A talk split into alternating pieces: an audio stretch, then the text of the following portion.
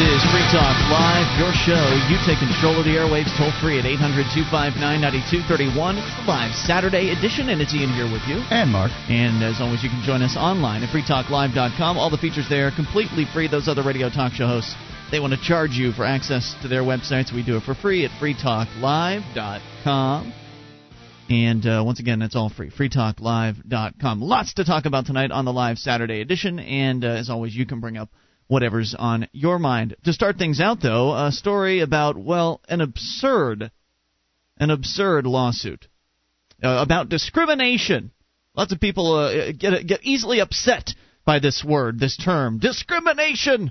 We can't have this in America. People discriminating, making choices, making decisions about who they might want to allow or disallow in their business or or residence or wherever wherever their private property might be. Discrimination. Well, I think that um, people are still allowed to discriminate on who they allow in their residences, but they're certainly not allowed to discriminate on who they allow in their business. As a matter of fact, you have to uh, any business you have, you have to prepare, uh, prepare for the possibility that a, a handicapped person might uh, come in. So you have to build ramps and make your uh, bathrooms bigger and all kinds of things. You know, even on the handicap thing, uh, it's it's easy to um, to understand where that one comes from. I mean, it's at least understandable where that law comes from. In that you're open to the business, you're public business. Uh, the public should be able to access your business. Therefore, you should have these ramps and that sort of thing. I'm not necessarily agreeing with the laws. I think that business owners should be able to decide on their own whether or not they want to make themselves accessible. Uh, to people in wheelchairs and that sort of thing. And I think that most business owners who wanted to have a good reputation would do that sort of thing.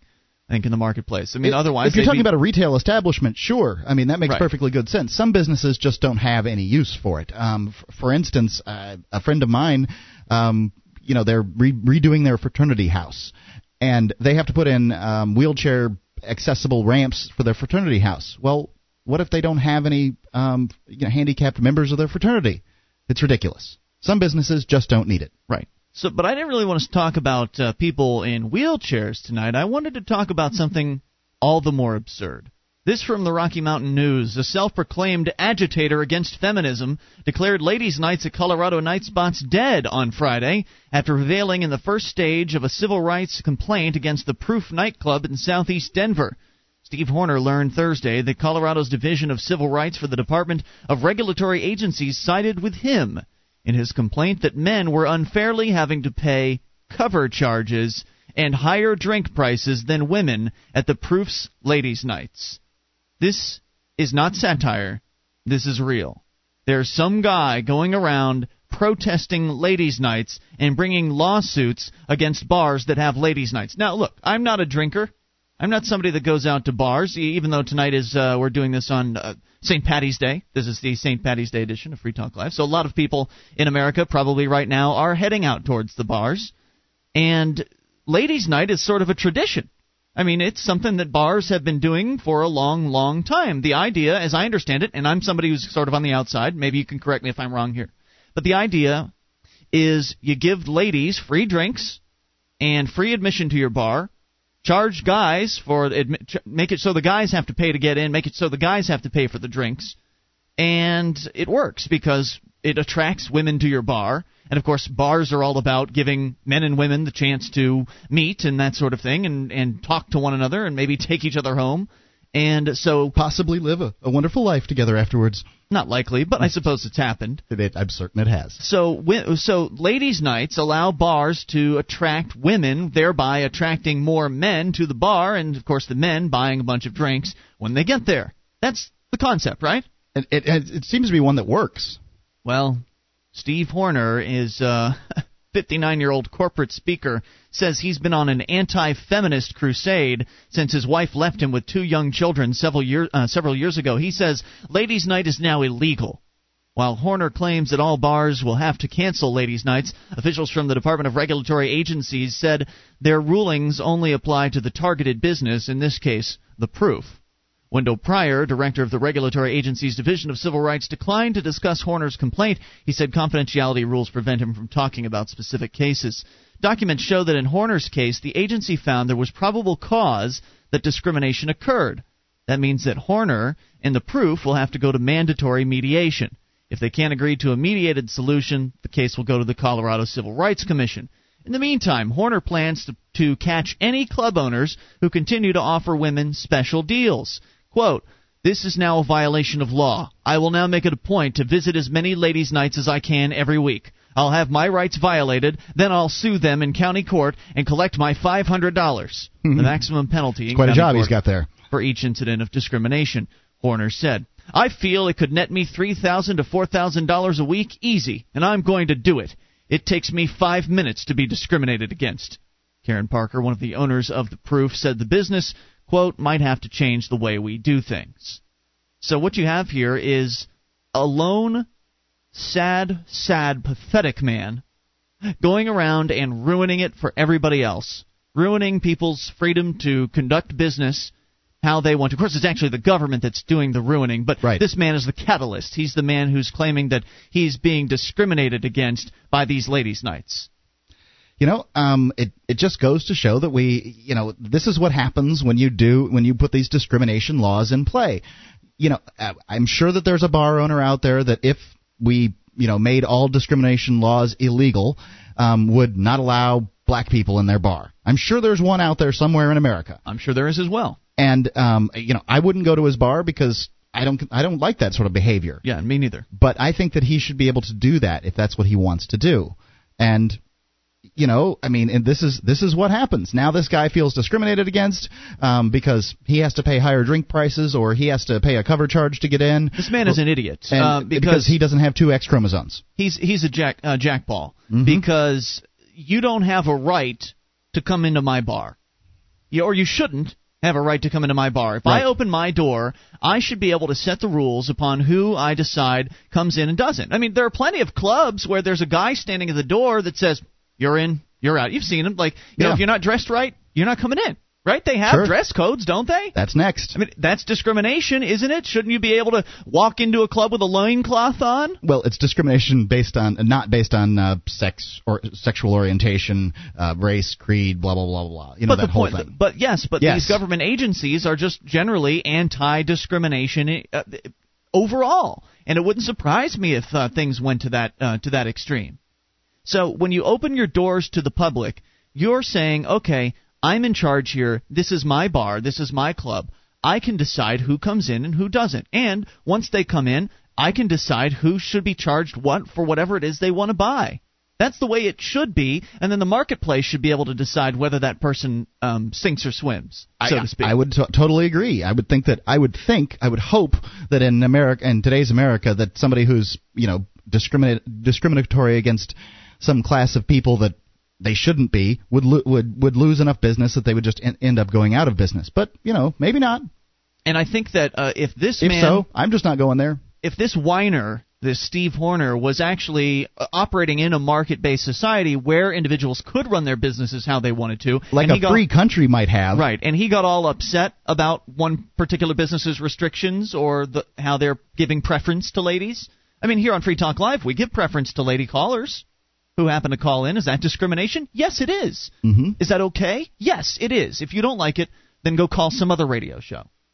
But uh, and that's how it should be here. If he doesn't like it, if he doesn't like what the Proof Bar is doing, then he should go find himself a bar that does what he wants them to do. And if that bar doesn't exist, if every single bar in town has ladies' night once a week, he should then open his own. He should open his own flipping bar, and he should make sure that everybody gets charged the exact same amount. Or heck, he could even have, since he's an anti-feminist supposedly, he could even have men's night at his bar if he wanted to. Or he could just not allow women in at all.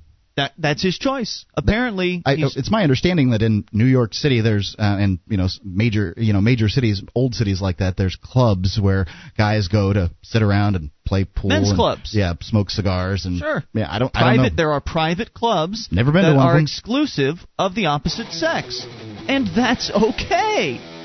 You can compete if you don't like what people are doing. That's the way it should be. 800 259 9231. Coming up, we've got a guest. Uh, we tried to get him on the top of the show. He's here now. His name is Ed Rosenthal. And if you're familiar at all with the medical marijuana movement, his name might ring a bell for you. He's got an amazing story to tell about how the federal government is uh, breathing down his neck. It's very, it's a sad story, but he's here with us. We're going to bring him on here in moments, and your calls as well. This is Free Talk Live. This is Free Talk Live. It's the live Saturday edition of the program, and you can take control of the airwaves toll free at 800 259 9231, the packet8.net toll free line for you. Ian here with you. And Mark. That's 1 800 259 9231. You can join us online, freetalklive.com. All the features there are totally free, including archives. So if you've missed a moment of the show, you can go and download them at your leisure, right there from the front page of the website. In fact, the archives go back an entire year, all of it for free freetalklive.com. And is there a young person that's important to you? Give them financial literacy. A Kid's Journey to Getting Rich by Jewel Thornton shows kids how to grow up financially free, save early and often, and how to develop passive income streams, the key to financial freedom. The average college student graduates with $7,000 in credit card debt. That's no way to start a life. Buy them A Kid's Journey to Getting Rich at a kidsjourney.com or call 1 800 657 5066. That's a kidsjourney.com, 800 657 5066. We uh, go to the phones to our special guest. His name is Ed Rosenthal. And Ed, I believe you're in California. Is that correct? Yes, I am. Ed, you're on uh, Free Talk Live with Ian and Mark. Uh, good evening, and, and I guess good afternoon to you out there on the West Coast. And glad to have you on the show. Before we get into your story, um, and it's an amazing story. What who um who are you, Ed? And uh, I guess what have you done as far as uh, making yourself a name in the marijuana movement? You've been around for a number of years in this uh, in this movement, correct? Yes. Well, I was one of the founders of High Times magazine, and then I was a columnist there for uh, about uh, 17 years, and since then I've been a columnist for two uh, columnist and writer for two other magazines. I've done a lot of research in marijuana. I've been a consultant uh, for large farms in Switzerland and Holland. Um, and then I, uh, between 1986 and 1996, I did expert testimony for the defense in marijuana cases. I'm a member of the International Cannabinoid Research Society, which is mostly PhD scientists sponsored by the government studying cannabinoids, which is the active ingredient in marijuana. So I think it'd be fair I, to say that your life has essentially been centered around uh, this uh, around marijuana. Well, my business my business career. Yeah. Yes. It's it's it's just an amazing career. I know you uh, you've written uh, several books about uh, growing marijuana as well, and I guess a lot of that came from your popularity uh, of your uh, I guess your column in High Times magazine, which, as I understand it, was I think Ask Ed or something like that, where people could actually write in and ask you questions and get tips on uh, growing marijuana. Uh, actually, I had a best-selling book before High Times, uh, or as High Times started, but that wasn't involved with High Times. It was called Marijuana Growers Guide, and it's still available. But uh, imagine a uh, college text available for 35 years.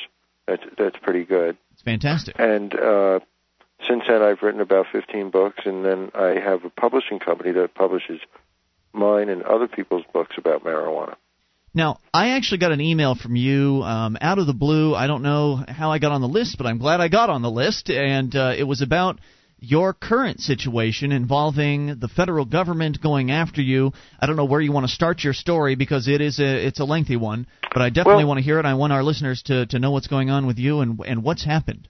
Well, in in 1996, uh, the voters of California pro- passed Proposition 215, which said that with the doctor's recommendation, a patient could use marijuana as medicine.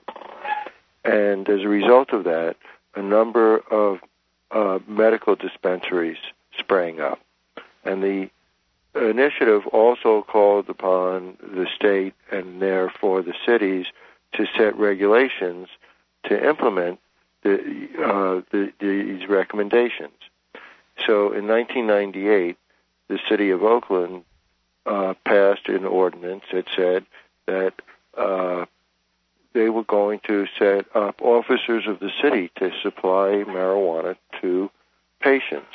And what I decided, I was, and I was uh, made an officer of the city. It was recognized by the city attorney's office, and uh, in fact, my uh, the space, uh, the uh, growing space, uh, was uh, visited by the city fire department, and they signed off on it. And so I was uh, growing. So uh, you're essentially decided, a government-approved supplier of marijuana for. Uh, that's for right, and, and I was not actually supplying the finished product. What I was doing was supplying uh, starter plants so that patients had high quality plants that they could gr- either grow their own or their caregivers could grow for them. Mm-hmm. And uh, rather than go directly to patients, I supplied the uh, uh, the marijuana distribution centers that were supplying the patients, so the patients could go to the center, and therefore I wouldn't have to judge whether this or that patient was qualified. That wasn't my forte. Mine was in cultivation. Understood. So the city the city knew about it. City uh, the uh, uh, city councilman who was the point man on this issue came and visited the place, and the city attorney's office knew about it. I was in the there was an Oakland working group on this, and you know I was involved in that, and everything was going along fine. And then in February uh, 12th of 2002, the federal government with about I don't know 20 to 30 officers came with na- loud knocks on the door of my house at 6 a.m. I was naked, ran downstairs, Oh, see what was going on, and you know they could see that I wasn't that uh, they could see what I was carrying totally because I was naked. naked. I opened Right. the door for them, you know, and I was arrested for uh for the uh my nursery, which was the total nursery space was about 450 square feet. Mm-hmm. So, I mean, if you think about that, that's an area of about 20 by 20 square feet. Right, it's a room. Yeah, yeah. And it, it was in a 1,500 square foot area that, that this that this was divided up into. So, I had, I went to trial the first time, and I had a lot of pretrial motions, and all of my pretrial motions were denied. So, in effect, I wasn't allowed to tell the court that I was an officer of the city. I wasn't allowed. This was federal court. Sure. I wasn't allowed to tell them I was an officer of the city. I wasn't allowed to tell them that uh, that I was uh, that uh, that I was doing it under 215. Was this a was this a jury was- trial or uh, yes, was this yes. This is And- typical, by the way. Just hold on a second. This is typical of what we see, not just in marijuana cases, but in uh, in tax cases, in gun-related cases, where individuals are uh, are arrested by the federal government and put on trial. They are not allowed to bring up the defense that they would like to bring up, and this is happening with you. Well, well, uh, let me continue with this because the saga, the saga goes on. So it, so, um, so the jury wasn't allowed to hear that I that that I was supplying patients. Right. You know, actually supplying these dispensaries. In other words, where it was distributed to, and. Uh, and uh, I wasn't allowed to bring in the witnesses that I wanted to bring in, and so uh, uh, the jury went out, came back. It was a Friday afternoon. They, you know, everybody wanted to get home. You know, they came back with three guilties. I was charged with three charges, of course. And this is just the beginning of, uh, of as you Yeah. put it, your saga. We'll bring you back, and you can tell the rest of your story. Hang on, Ed. Uh, 800-259-9231. Ed Rosenthal, a uh, marijuana medical marijuana activist out in California, on the line with us. And of course, if you got a question for Ed, dial on in 800-259-9231. We'll continue his story in moments. And uh, this is typical. This federal government just not allowing people to defend themselves. It's Free Talk Live. One of the bonuses you'll get as a Free Talk Live amplifier is access to our classic archives. For just $3 a month, you can become an amplifier and you'll help us get on more radio stations and MP3 players. Get the details at amp.freetalklive.com. That's amp.freetalklive.com. This is Free Talk Live, your show. You take control of the airwaves toll free at 800 259 9231. Though right now, hopefully you'll ask questions of our guest, Ed Rosenthal. It's Ian here with you. And Mark. And you can join us online at freetalklive.com. All the features on the site are totally free, including the Shrine of Female listeners, the dozens and dozens of ladies who've taken the time to send us their validated photos. We put them up on our website because we're proud of our lady listeners. In fact, we've got two, count them two, brand new lady listeners on the Shrine. Brand right new now. ones. Uh, Shannon is up there as well as Yubi. Um, so take a look see at shrine.freetalklive.com. Ed Rosenthal is uh, a well-known author, publisher, and cannabis grower, and, and very well known at least in the medical marijuana and just the mar- marijuana movement in general. And Ed, you're back on Free Talk Live with Ian and Mark. Now we had just barely begun to uh, to tell the story or your saga, as you put it, where um, in the late 90s, of course, or 1996, California passed uh, by popular vote by a significant majority. I, I think it was over 60%. They voted uh, for Proposition 215 which essentially legalized medicinal marijuana. You um, got involved with the government of Oakland at the time, where you were essentially uh, dubbed an official. Uh, you, you, were uh, you had some sort of official capacity as a marijuana grower. You were starting plants for people, and then those plants would go out to the people that would, I guess, continue to grow them, thereby uh, then distributing them further down the line to the patients. And it was in the midst of all this that the police decided to raid your house at six in the morning and uh, and and then you went to trial. Uh, you went to trial and you were not allowed in this federal court with a jury. You were not allowed to bring up your defense. You weren't allowed to call the witnesses you wanted to call. You weren't allowed to make the points you wanted to make. You weren't allowed to even tell these people that uh, that you were an officially sanctioned marijuana grower by law in the state of California. In the city of Oakland. In the city of Oakland. So essentially, the federal government tried to make you just look like another marijuana grower, like an like a black market marijuana grower. Isn't that what they tried to do to you? That's right. And one of the reasons why the city had made me an officer of the city was that there's a, a regulation that's part of the federal uh, drug regulations that says that if you're an officer of a city or state carrying out enforcing city or uh, city or state law, that you're immune from prosecution for for drug offenses. You know, it's a Narc Protection Act, so that they can buy, sell, transport, and so on. So I was carrying out city business, so the city told me that I was free from prosecution. So anyway, the jur- we're up to the point where the the jury goes out. They come back with three guilty plea with three guilty uh, guilties for cultivation. Uh, uh, cu- uh, let's see, uh, cultivation, um, maintaining a place where marijuana is cultivated, and uh, conspiracy to cultivate. How can you conspire were- after you've already done it? Excuse me. How can you conspire after you've already done it? Well, no, the, it was that I had conspired, that there had been a conspiracy.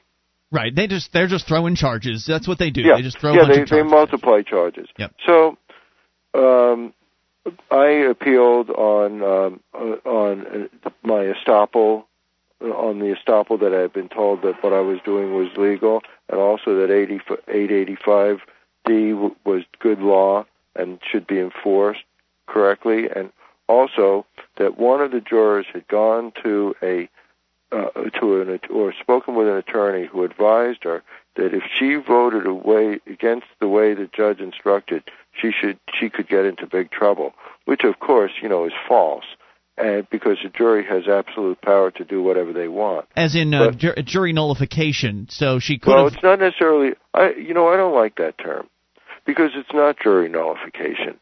It's that the jury has a right to decide what the right thing is. That's Okay. not a nullification. That's an affirmation. Fair enough. Okay, you know, uh, I don't like that term. It's it has too much baggage to it too. You know? So, um, so the, the jury did uh, it went out. Then um, they went home, and their spouses told them what what stupid idiots they were, I guess, or whatever. And they read the newspapers, and they saw what they had missed, and they started calling the newspapers saying that they were duped, Hmm. that uh, that that they repudiated their verdict. They, re, you know, that they they were sorry for their verdict.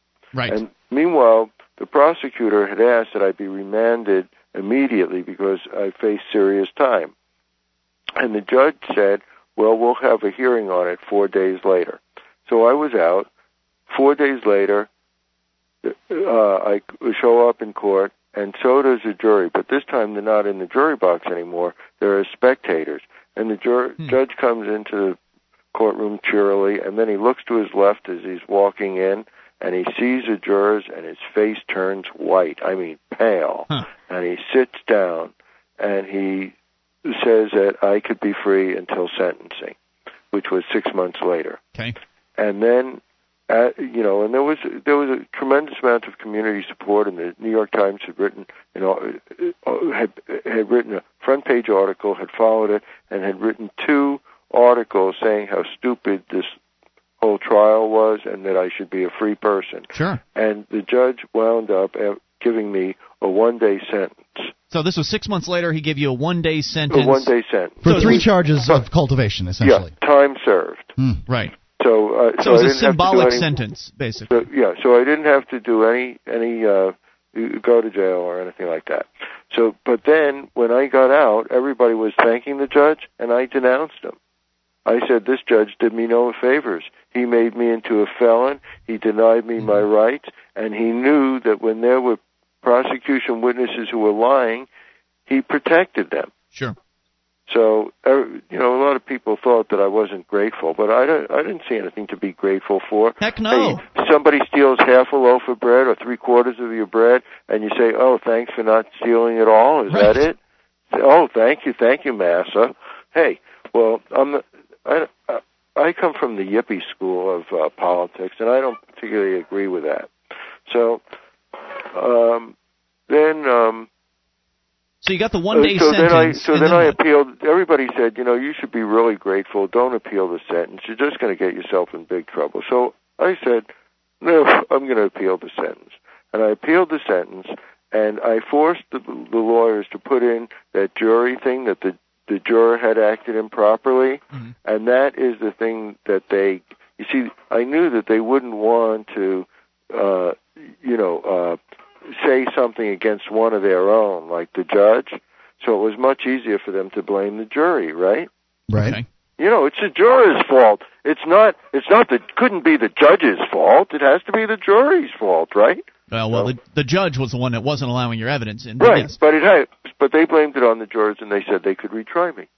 So the prosecutor calls a new grand jury, and they have su- superseding indictments. And you'll love these because I know you you guys are into tax stuff, so you'll really love this. They said that I filed five false tax returns in three years. Pretty cool, right? You know, usually they only have one per year, but I got five and three. That's pretty good. That's pretty good. How many tax returns you file in a given year? Right. So then here's the other thing. They said they didn't claim. They said that they were false tax returns, but they didn't claim that I owed them any money. Hmm. So you know, your time in prison is ba- on tax charges is based on the amount of money that you they claim that you're not paying taxes on. Yeah, I would think so. But they weren't claiming I was uh, wa- wasn't paying taxes on any money, or they weren't didn't have any charges like They that. They just claimed that so you that lied means okay. that they would just give me a felony, but there's no time for the felony because it has to have time has to be connected, and he stole so much money, you know, or didn't pay Yeah. so much money. Whatever. when uh, what what sort of time period are we talking about now? When did they bring these charges on you? in August. Okay, so this was last year. Yeah, Okay. August. Yeah. So, and then then there was some there was a money laundering charge because I had gotten some uh, money orders hmm to pay my landlord. That's money How laundering. many? How yeah, many? yeah, that was money laundering, and that was for you know me and Ken Lay, eighteen hundred seventy-five dollars. The only it. thing that's missing, people, you know, when when papers for first saw that, they said no, that must be a, a misprint. So I'll, uh, you know, I'll call, you know, up, and no, it wasn't a misprint. So they're they charging you was- with money uh, laundering. Hold on, they're charging you with money laundering because you got eighteen hundred dollars in money orders. Yeah. All right, Ed, we're going to bring you back. Hang on, we'll tell you the uh, have him update with us uh, with the the rest of the story here. 800-259-9231. If you've got a question for Ed Rosenthal, just an amazing story of malfeasance on the part of the feds, um, as expected. More on the way. This is Free Talk Live.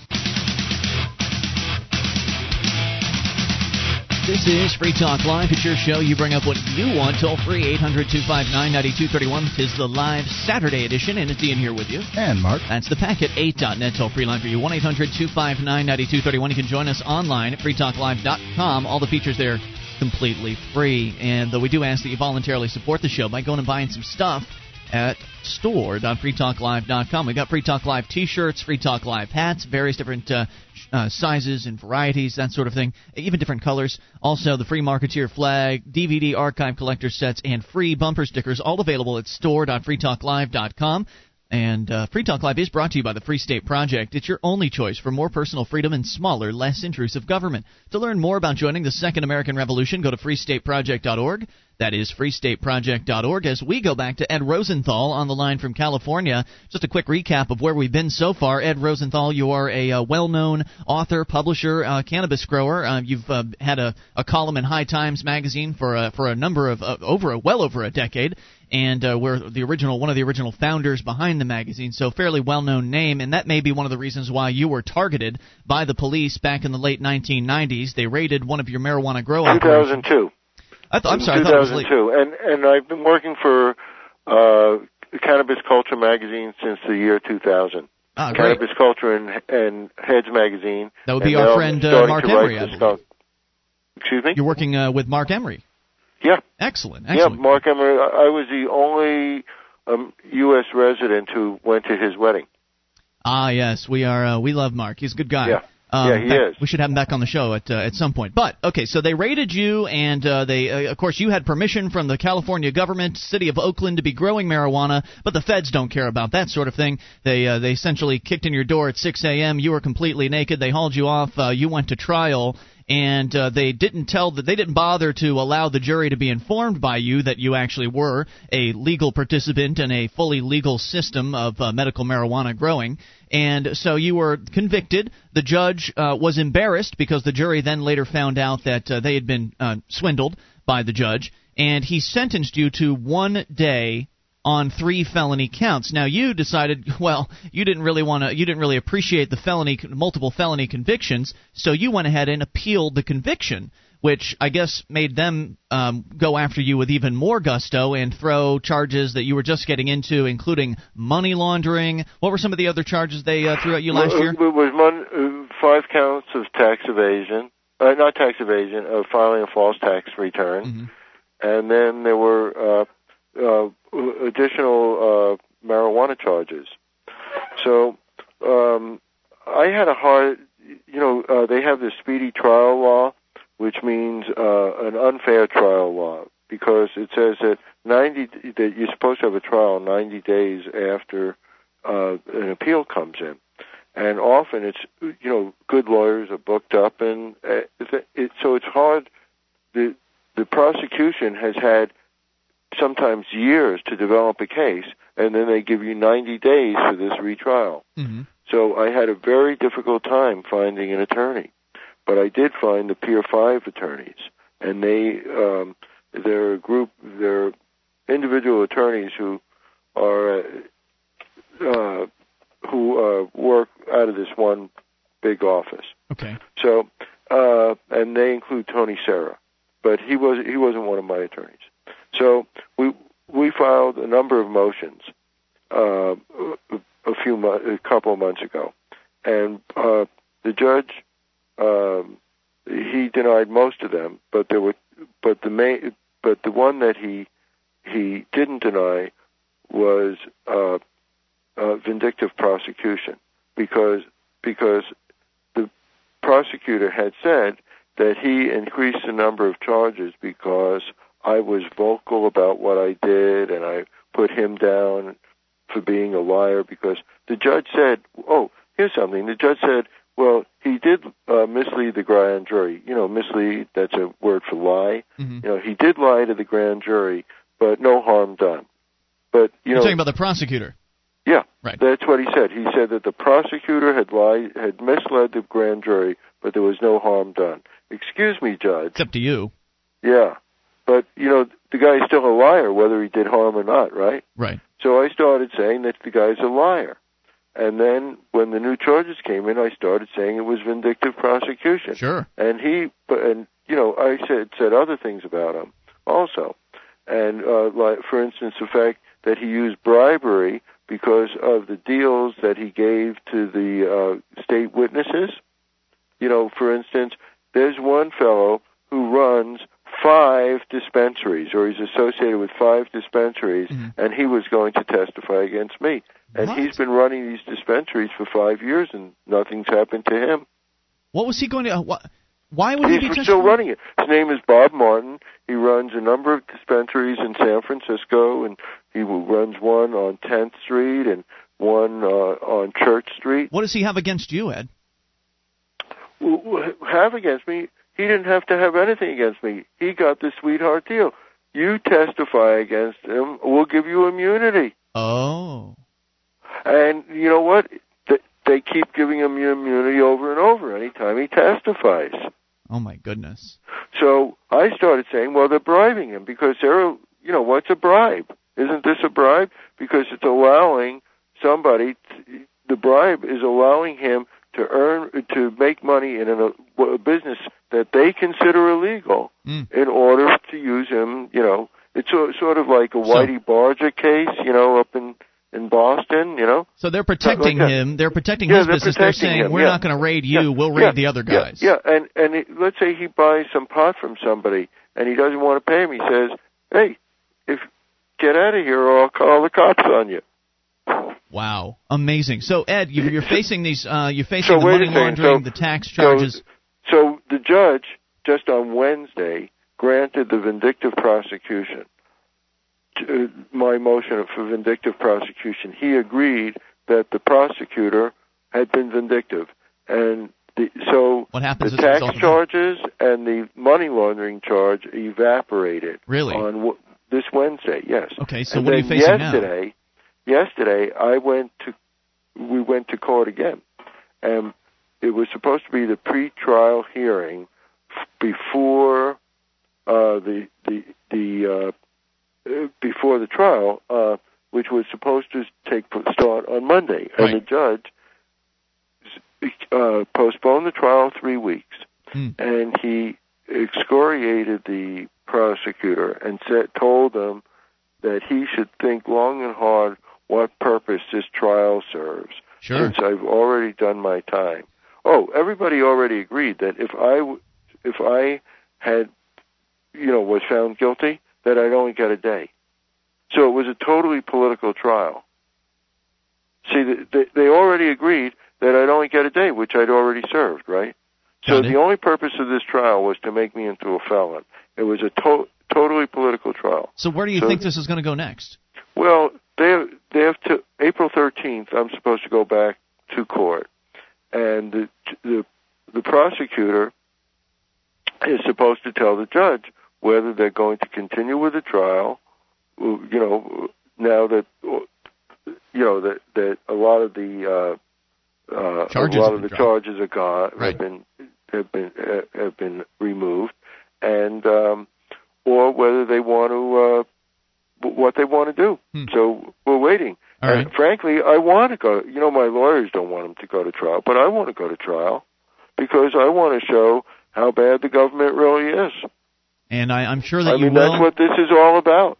and that's Ed, why I went. You know, I am. It, you, you know, I've already proved who, that the that the prosecutor is a uh, is a liar, sure.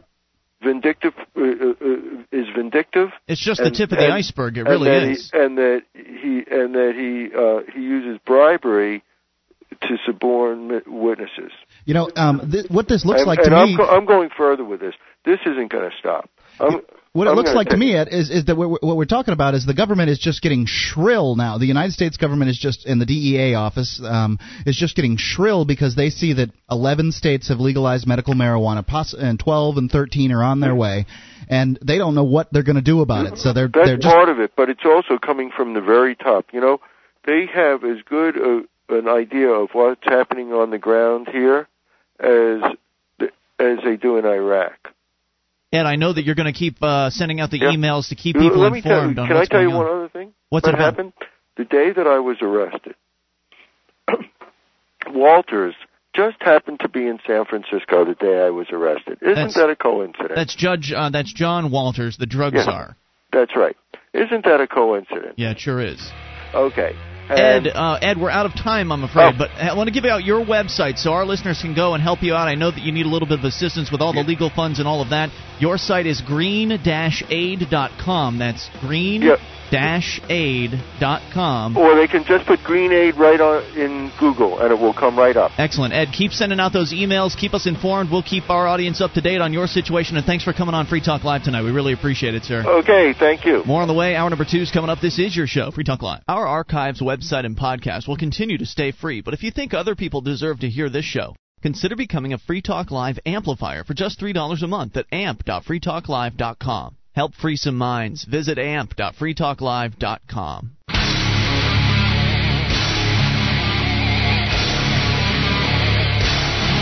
This is Free Talk Live. We're launching in hour number two of the live Saturday edition, and you can take control of the airwaves toll free at 800 259 9231.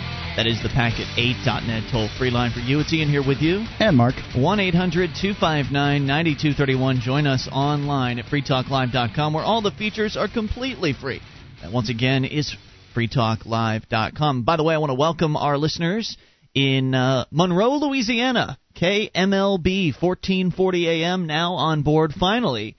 Uh, for the first time in well over a year of airing this show. They, uh, up until now, were, had been airing an hour of the Friday night show on Saturday nights on a delayed basis. And as of tonight, presuming everything is technically correct and everything's going smoothly, they should be running uh, the final two hours of Free Talk Live live in Monroe. So, Fantastic. Welcome. So, yes, I just wanted to say hello to our listeners out there in Monroe. You're listening to Free Talk Live live for the very first time. 1 800 259 9231. So, as you know, if you've listened to the show before, you can literally take control of the airwaves, bring up whatever might happen to be on your mind. Of course, we've got a lot to talk about here this evening, including what the young folks call hooking up. ABC News reporting on a Saturday night in Washington, D.C., 23 year old Evie Langeles and her 21 year old sister Tina are ready to hit the town. Tonight's location? Adams Morgan, a hip, young D.C. neighborhood known for its bustling nightlife. On this particular night, Evie and Tina grab their stilettos and their friends and head right out the door in hopes of finding Mr. Right. That is, Mr. Right now.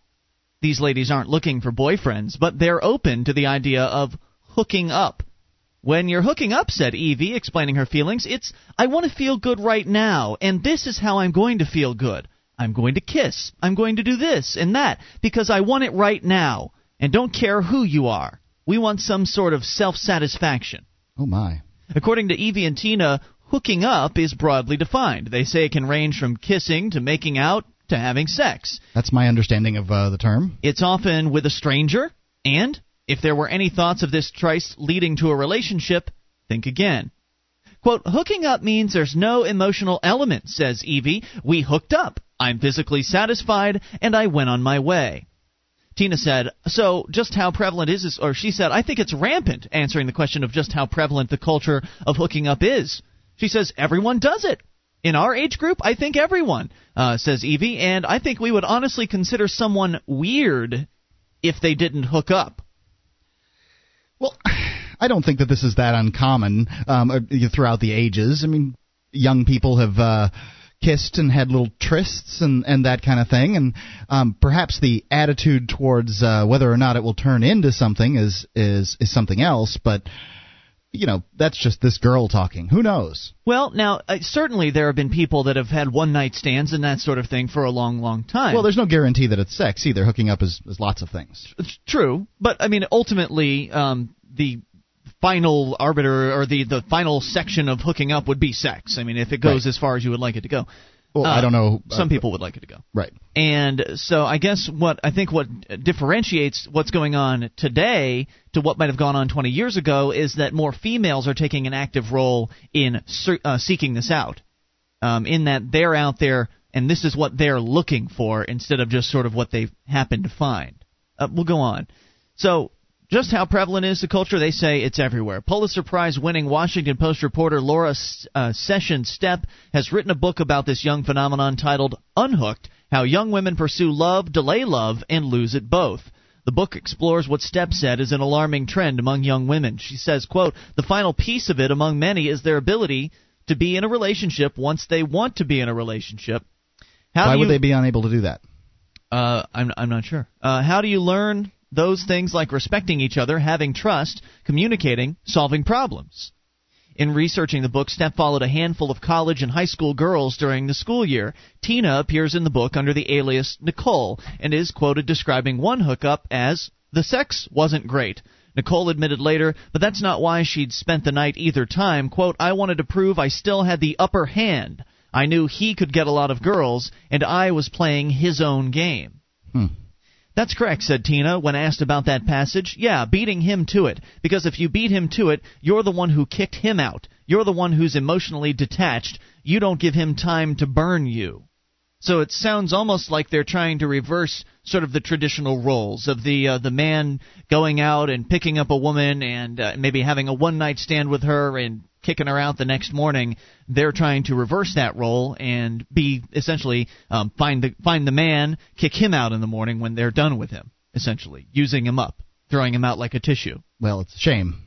Why why do you say that? Well, it, it, it like she said, it's it's I don't know. I mean, it doesn't seem like it doesn't seem very fulfilling to me. That's how I feel about all this. Tina's story illustrates the source of Stepp's worries. She says, Young women were telling me about hookups. They had become attached, they felt hurt, they felt used, they weren't feeling any passion, any joy in the sex that they were having. But according to Step, Tina wasn't emotionally detached. She said, like almost every girl who hooks up, she was in denial and ended up getting hurt.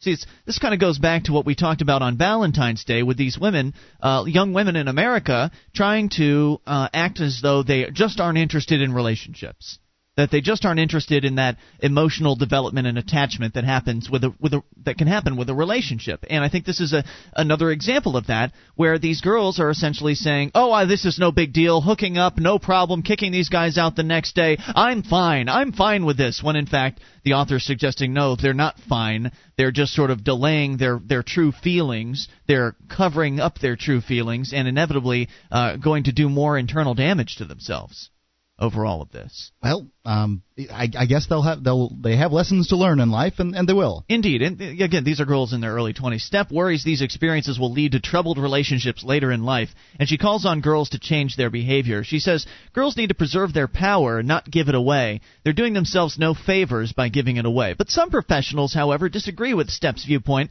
Deborah Tolman is a Harvard-trained psychologist and professor at San Francisco State University. She says Stepp's views are based on bad assumptions, saying, "quote I think the whole book is premised on the idea that there's something wrong with these girls, and whenever we see girls acting sexually in an overt way, in a proactive way, we get panicky. We're very anxious about women's sexuality still in the society.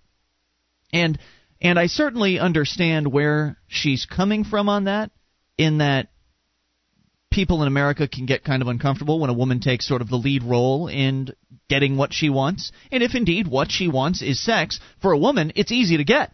If you're a woman who wants sex, uh, not very difficult. Right. It's there, there's really no comparison. Um, you know, you take me and the average-looking woman and uh, put us on a street and have us go knocking on doors until. Uh, you know, one of us can get a uh, sex partner, and I'm going to go to jail, and she's going to be uh, two know, houses in, in bed, in. yeah, with, within yeah. three houses, yeah. Uh, so I don't necessarily have a problem with women acting in this in a pro-sex manner. That's their business. They can do what they want, and they'll certainly get what they want if that's what they're doing. But I just I agree with you, Mark, that it doesn't seem to me that this is going to be very fulfilling in the long run. It seems to me, and I'm not someone who's ever had a one-night stand. I'm not interested in that. It seems to me that one-night stands are some of the worst sex you'll ever have, because when you get into a relationship with somebody, because if it was any good, you'd go back again. But that's a good observation. But also, over time, you get to know your partner better, and uh, you can have more effective sex over time and that's just not something that's possible in these cases. So I've talking. heard married people say over and over and over again. I'm married also. Mm-hmm. That uh, the sex has only gotten better as uh, the marriage has progressed. I'm not married, but I can tell you that in the last year of my relationship, the sex has only gotten better. Um, so 800 259 9231, talking about the phenomenon, cultural phenomenon of hooking up. Let's go to the phones. It's Larry in Indianapolis, listening on WXNT. You're on Free Talk Live with Ina Mark. How you doing, boys? Hey, what's on your mind, Larry?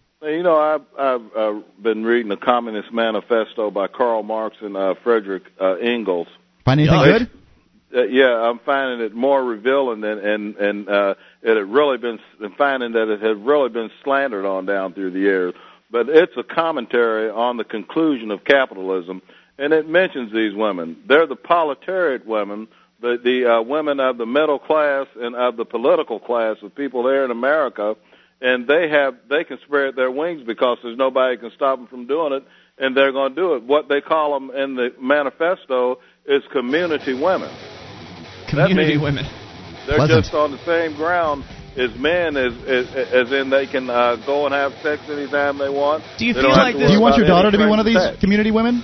How's it now? Would you want your daughter to be one of these community women? Well, uh, we how can we, we we have no way of stopping them from becoming community women or any other kind of Larry, woman. I want to hang on. I want to hang on to you. Come back in a moment here. 800-259-9231.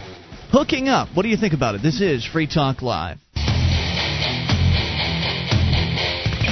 This is Free Talk Live, your show. You bring up anything toll free at 800 259 9231, the packet 8.net toll free lines for you. It's Ian here with you. And Mark. And join us online at freetalklive.com. All the features there are completely free. And that does include the bulletin board system. Over 200,000 posts await you, over 1,500 people interacting, all for free. A lot of fun. bbs.freetalklive.com. Get you to it. That's bbs.freetalklive.com. Now you can save time and money on common legal matters. Created by top attorneys, LegalZoom.com helps you create reliable legal documents like your will, a living trust, a corporation, or a limited liability company. In minutes, LegalZoom.com. Use code FTL to save 10%. That's LegalZoom.com. We're talking about a cultural phenomenon that uh, is happening now uh, called hooking up, and it's been going on for a number of years. Uh, apparently, it's pretty popular among the younger set, the generation, younger Generation X, uh, Generation Y, I suppose. And the concept essentially is that people will go out. Um, in, in this case, the, the article we're talking about, ABC News at least, focusing on how women are sort of going out and initiating sexual contact.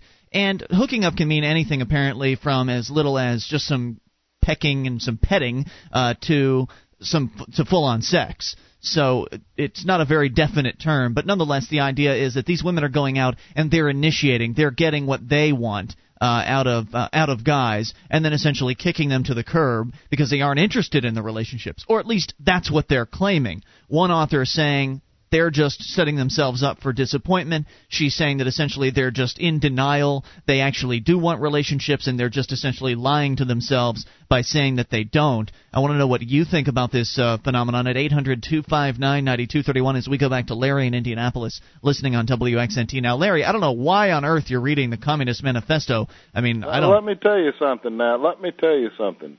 I was against Governor George Wallace until I read some of his speeches and and his biography and found out he was a very intelligent attorney who was on the board of uh, the Tuskegee Institute and was very prophetic about what's happening now and during the civil rights movement, which was nothing but stage. But with this uh, phenomena, maybe that we have, it's it's just the industry, like I told you, the rap industry and other industries play, playing on base instincts that may be drawing them out, and we're seeing them uh, acted out in public, and we act surprised when our media and uh, and entertainment is filled with nothing but voyeurism and the lowest forms of filth and degradation. Where do you feel like this is going to go to? I mean, do, do you, do you here's see... where it's going. Here, here's where it's going to. It's going to a place where you're going to have women and men on the same basis as far as sexual relationships. The family unit is going to be uh, totally discarded why? Because uh, that's that's the uh, way that our medium media is is is showing and and and is focusing on that that conclusion. But when you look at popular culture and you look at how over sexualized the uh, American popular culture has become, and it's by the way, it's my suggestion that things have gotten this way because we've been sexually repressed, because American parents refuse to talk to their kids about sex. They uh, they treat it as though it's a prohibited topic, and uh, they don't want to talk about it with with their kids. And I think this is resulting in this sort of uh, sexual repression that's uh, only turning into sexual deviancy and that sort of thing. But when you look at uh, when you look at American popular culture, and you see that you know shorts just can't get any shorter, uh, the clothing can't get any skimpier. Uh, I mean, odds are good we're not going to be walking around naked anytime soon. So my question is, can it go, is is it going to go backwards? Are we going to see like the return of uh, nobody showing their ankles anymore? Is that no, is that even possible? No, you're not going to have that. What you're going to have is is you're going to have a society where sex is just going to be another thing for sex sake and just another form of uh, of a pleasurable function for people that uh, have the ability to do it. But you, you, you, we are people that we don't want to accept the truth.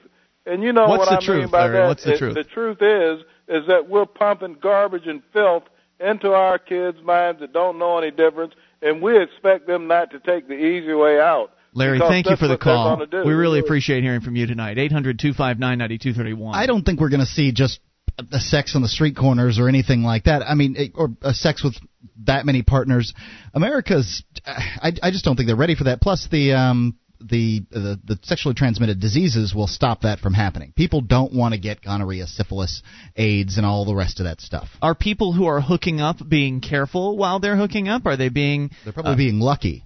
Yeah, it seems and, like a dangerous activity. It seems risky to me. Look, I'm all for sex. I think sex is a, is a good thing. It's a healthy thing, but I don't necessarily think that this sort of random sex. it's not healthy if you're having random sex. Right. I don't think the random sex is is healthy, and that's where it seems like things are going, and that's a little bit disturbing to me. I want to know how you feel about it as well. Let's go to Sean in Colorado. You're on Free Talk Live with Ian and Mark. Hello, Sean. Hello, how's it going, guys? Great. What's uh, I just became a, a gold amplifier, so Fantastic. I really like your show. Thank you. Great, thank you. Um, what I just wanted to get a, a young person's point of view in there. How old are you, Sean? 21. 21. So. Okay. Um, basically, uh, I see uh, I see two different problems uh, with this issue. Um, you have people that are rather being really emotionally detached and uh, just hooking up, and then you have other people that have the opposite problem, where uh, they don't want to hook up, they want stability, and they'll rush into relationships. Um, and I think that both of those problems are kind of the issue.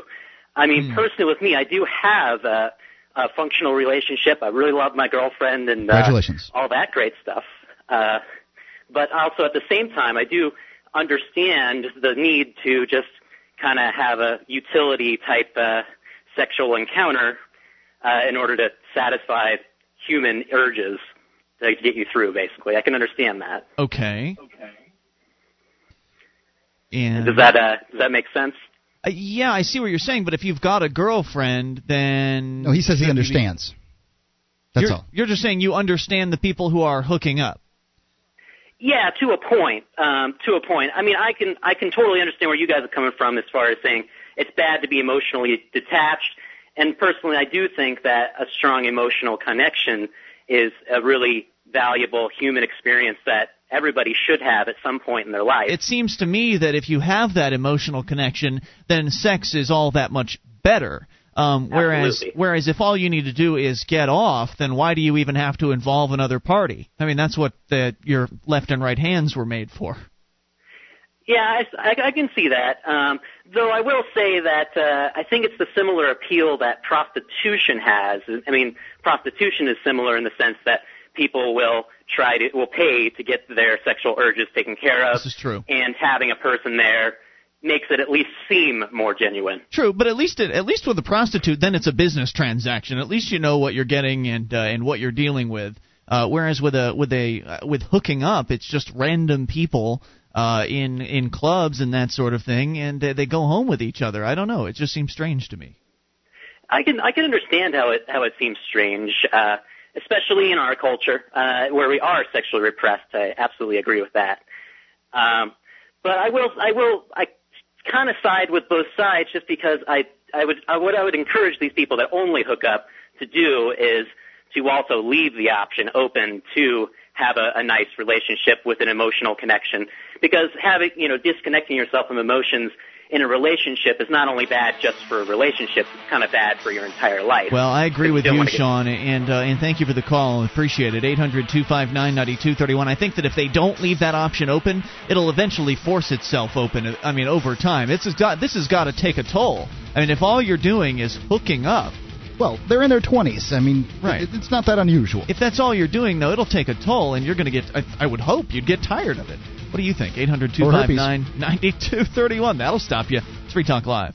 With your help, we can spread the message of liberty around the world. Consider becoming a Free Talk Live amplifier for just $3 a month now at amp.freetalklive.com. If you can't afford it, keep enjoying us for free. If you can spare the three, visit amp.freetalklive.com. This is Free Talk Live, and it is your show. You bring up what you want toll free. 800 259 9231, the Saturday edition. We're here live. Ian here with you. And Mark. And you can join us online at freetalklive.com. All the features are completely free.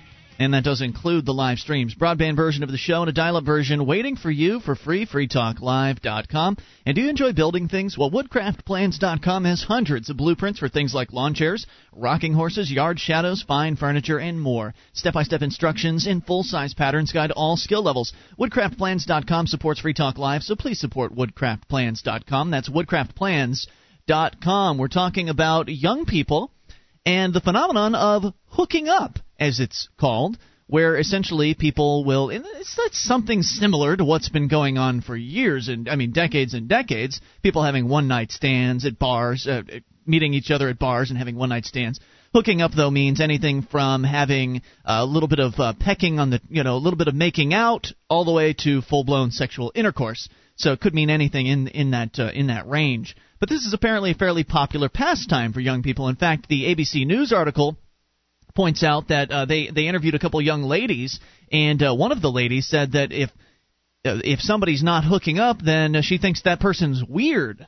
So I mean that's just a, I guess a suggestion as to how widespread this is. It's a little bit disturbing for me. I'm a young person as well. I'm 26 and I've never been involved in this culture. I've never gone to the clubs and all that. So I'm sort of an outsider but I am certainly aware that this is going on, and as somebody who's you know, somewhat concerned for the health of other people, it disturbs me a little bit.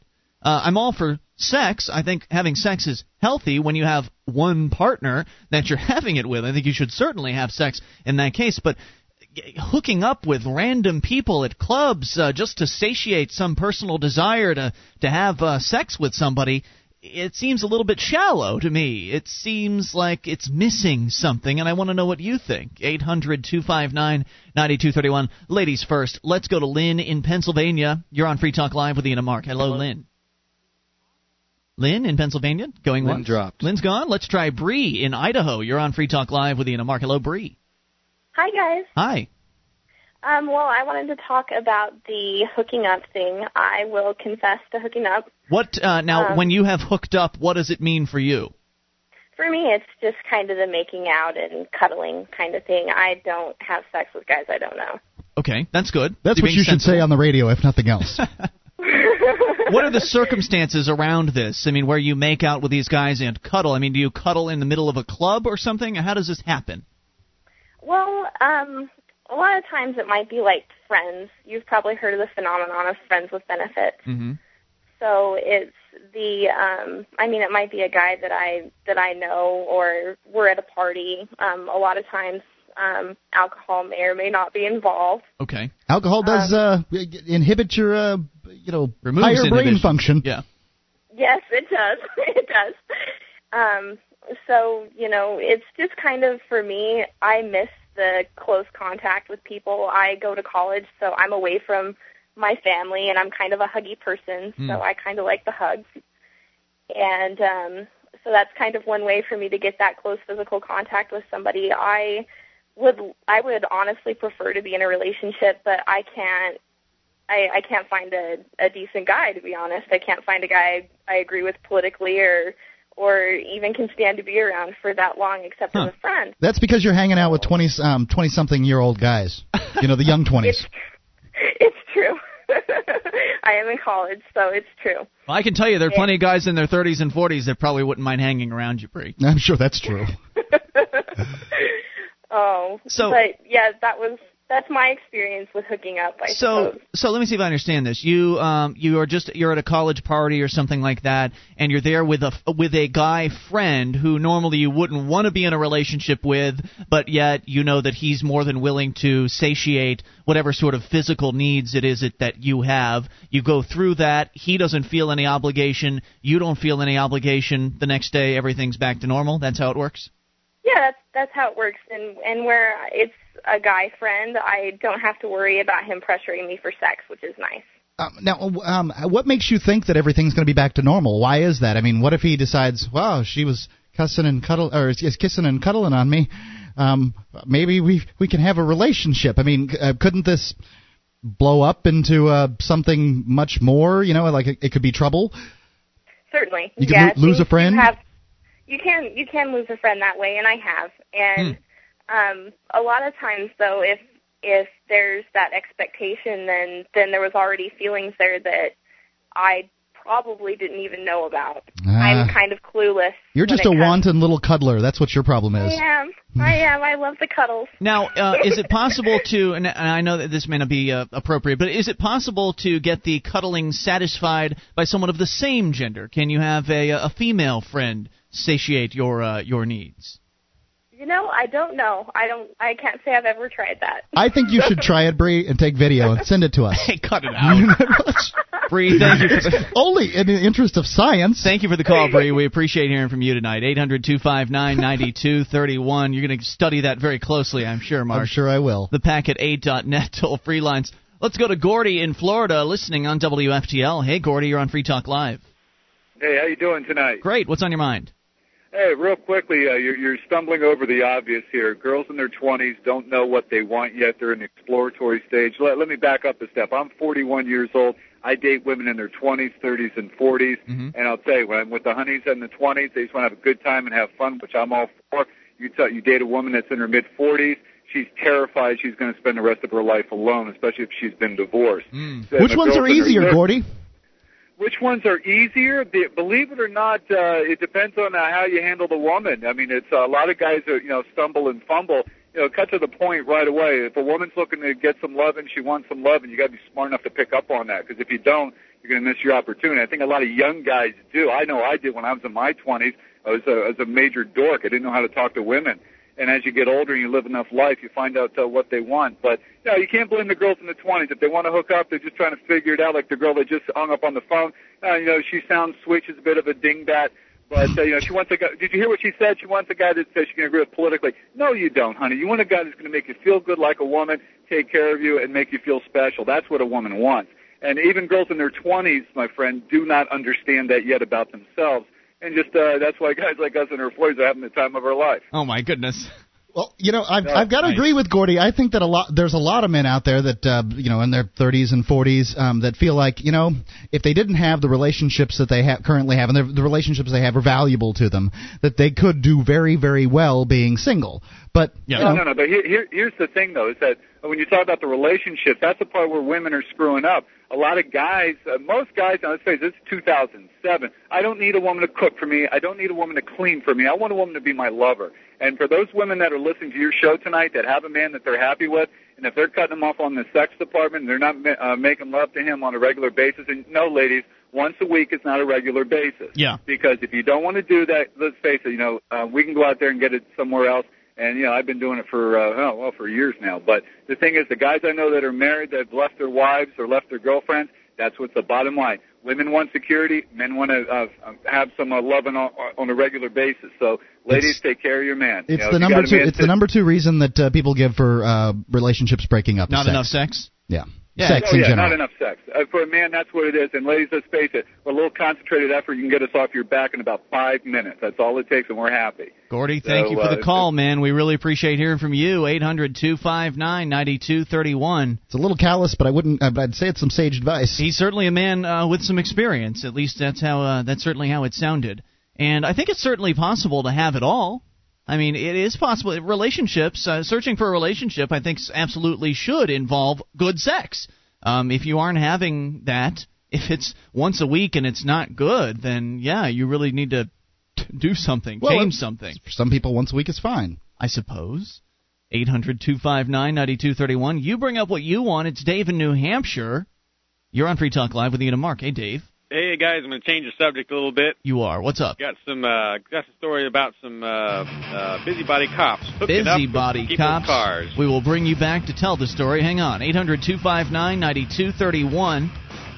You take control of the airwaves, whether it's busybody cops or hooking up or whatever you want to talk about. This is your show. And you can take control toll free. 800 259 9231. That's why we call it Free Talk Live. This is Free Talk Live. You bring up what you want toll free. 800 259 9231. That's the Packet 8.net toll free line. And it's Ian here with you. And Mark. It is a live Saturday edition. Anything goes as always. And Free Talk Live is brought to you by the Free State Project, your only choice for more personal freedom and smaller, less intrusive government. To learn more about the Second American Revolution, go to freestateproject.org. That's freestateproject.org and join us online at freetalklive.com. You like the show? You want to help support us? Then go and vote. Go to vote.freetalklive.com. If you're in your car right now, then do your best to remember. Maybe call your house, leave a message for yourself to remind yourself to vote for Free Talk Live when you get home in front of the computer.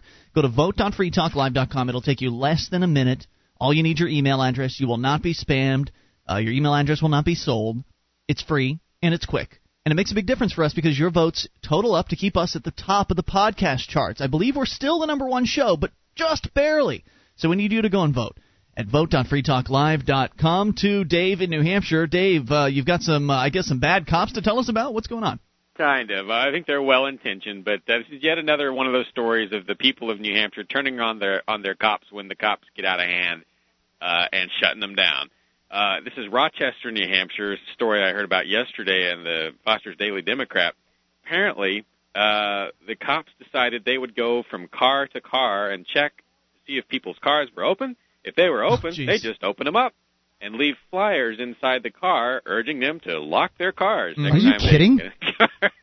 This this has been done before. It's been done all around the country. Uh, I remember um, Johnson, our, one of our former co-hosts, said it happened in his very parking lot at his apartment building. They do this. Uh huh. Well, they're not doing it in Rochester, New Hampshire anymore. What happened? Because the people screamed immediately, uh, and the, the cops immediately had bad press and immediately shut down the program. So it's already history, apparently. Good to know. Now, were they? You said they were leaving notes. Were they? Uh, were they also locking the doors when they closed the doors, or just leaving the notes? They were not, I guess, because if they lock the doors, what if the person's keys are in the car? And Exactly. The person's key in there. So apparently they did go through some thought process of you know some of the unintended consequences. But of course, you know if they're there to protect our property, who who protects our property from them? Yeah, and I'd be also a little bit concerned about a uh, a policeman opening up uh, open, opening up a car door and maybe smelling a little bit of marijuana. I don't think in that case they would just let it slide. I think in that case they would try to find the owner and bring up bring him up on charges. So I think it's excellent that there was outrage in this case, and it's just one more example that here in New Hampshire, a little bit of activism goes a long way, and people here are actually getting things to change. It's happening slowly, and uh, soon the snowball effect is going to uh, going to continue, and freedom is on is going to be on the rise here in New Hampshire soon. Dave, thanks for the call. Appreciate it. Thanks, guys. 800-259-9231. Ladies, uh, let's go to the lady in green calling from Florida, listening on WFTL. You're on Free Talk Live with Ian and Mark. Hi, how are you? Hey, doing well? What's on your mind? Well, it's the first time I tune in. As I was getting in my car, I happened to catch a phrase or a couple of sentences from a man saying that wives need to put a little more effort and provide men with more sex. Mm-hmm. And I just think that uh, maybe that's a little overrated for men because there's also men out there that are not providing enough sex for their wives. Absolutely true. The door definitely swings both ways. but he's only talking about the point of view of a man because, well, he is one. Because he's a guy, Right. right. But, you know, maybe a lot of men listen to the radio and they think, oh, yeah, we're really good in bed and the wives are not willing to give it, but the wives are really willing to give it, but the men don't know how to do it right. What, what is it? Okay, now hold on a second here. Now, are you married? And I don't mean all men, so please, I don't mean all men. I, I'm just saying, I've been married for 11 years, and my husband is not very, he doesn't have a very high libido or a very high drive, and it's been like that for years. Now, hmm. when you're when you're wanting to have sex with your husband, does he go ahead and and get the job done, or does he just tell you he doesn't feel like it, he doesn't want to do it? Pretty much, let's say the roles are reversed. I'm like a man, or what is perceived to be a man sexually, and he's a woman. He's the one with the headaches. He's the one with uh, he's tired, not now, or whatever. You know, he's the one with that drive, a low drive, and I have the higher drive. But you know what? He also provides other things that are very important in the relationship, not sex, and that's pretty much a trade-off. He's not a selfish man. He's a loving, caring husband, and he's got, you know, wonderful things about him that maybe other men don't provide that could be great in bed. You know what I mean? I see where you're coming from, and and if it's working out for you guys, obviously it's worked out for the last 11 years. But um, how do you satiate uh, yourself? Do you just um, take care of yourself on your own? of course. Okay. Well, there you go. Oh, that's good. I mean, you're very, you're a good lady. You're not stepping out on your man uh, when you very No. easily could. No, I definitely could, and he knows I could. You know, we work together. I know he's not going out and having sex with other women because we live together and we work for, uh, together for the whole marriage, the whole entire 11 years. Excellent. So well, that's a very unusual relationship. I understand, but you know, how do you feel uh, about for those men that for those men that um, feel that their wives are not giving them enough sex? I think they probably should, uh, instead of trying to look elsewhere, Try something try new. to do something. Yeah. Absolutely. Now, Lady in Green, good advice. we were talking earlier, since we've got you on the line, we were talking earlier, probably before you tuned in, about the cultural phenomenon that we're seeing with younger people right now called hooking up. Are you familiar with it? No. Uh, essentially, it is uh, younger ladies in their early 20s uh, going out and going to clubs and going to parties, that sort of thing, finding guys that they aren't that they claim they're not interested in relationships with, but they just want to satisfy some sort of uh, desire for either cuddling or or kissing or even going so far as to having sexual intercourse. And apparently, this is quite a phenomenon. A lot of people are are engaged in it. I feel like it's a little bit emotionally empty. I feel like it could take a bit of a toll on uh, the people that are participating in this. And just as a as a lady listener, I wanted to see how you felt about the whole thing.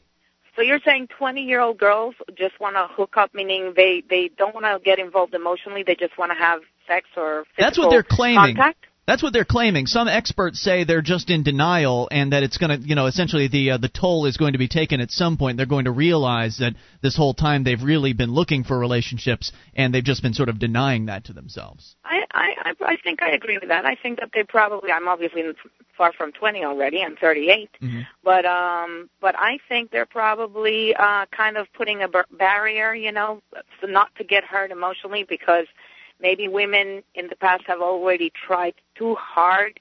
You know, and maybe too fast for some men to get involved in a relationship. I think women shouldn't pressure men into a relationship. It just happens when both individuals are ready, you know, regardless of time. There should be no time frame or ultimatums.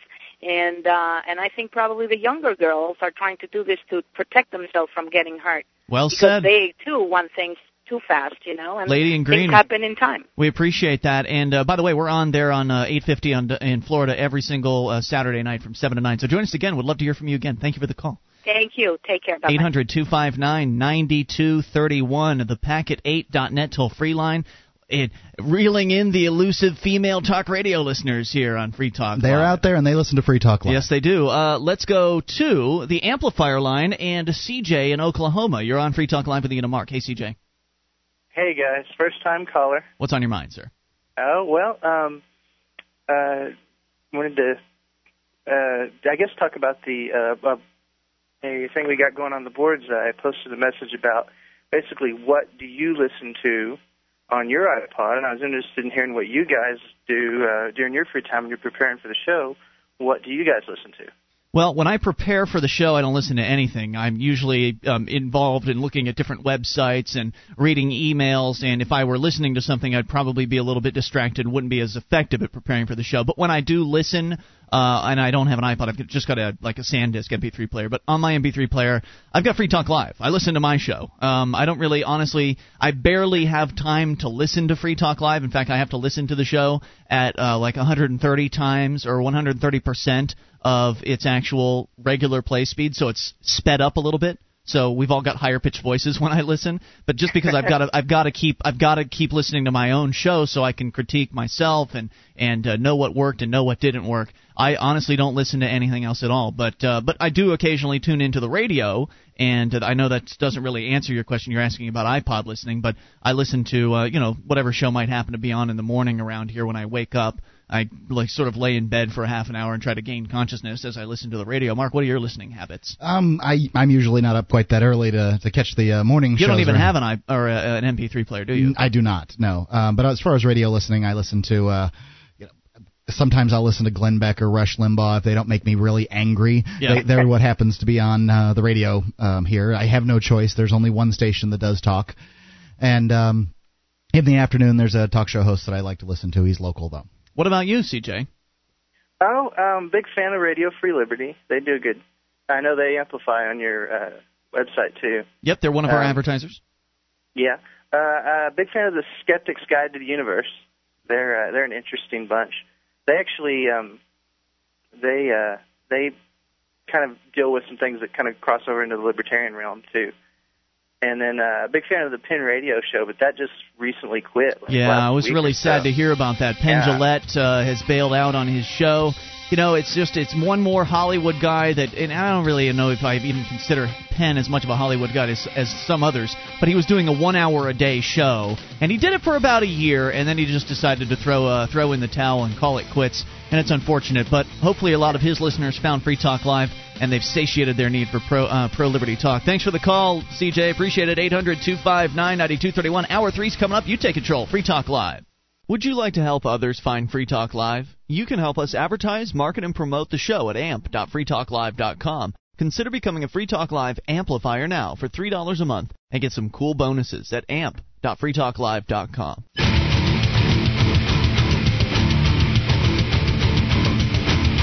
This is Free Talk Live. It's your show, and you can bring up anything toll free. It's the live Saturday edition, by the way, and it's Ian here with you. And Mark. 1 800 259 9231 is the toll free packet8.net line. That's 1 800 259 9231. And you can join us online at freetalklive.com. All of the features there are completely free, so enjoy those. Those other radio talk show hosts, they want to charge you for access to their sites. We do it free. That's the way it ought to be. freetalklive.com. Well, Coming up here, uh, Mark, we're going to do a, uh, I guess a today in the in history sort of uh, moment uh, here in America. There was something that happened back in uh, revolutionary times that I guess is worth noting, and we'll do that here in a few moments. But first, we're going to take a trip to Somalia, of all places. Yes, Somalia. You know the movie uh, Black Hawk Down. That's what Somalia is. So for those of you Americans who aren't sure, really too sure about it, uh, there was a movie made about it uh, the late 1990s when uh, they they essentially ousted the the government at the time, and there really hasn't been a government ever since in Somalia. And what has the result of that been? Has it been chaos?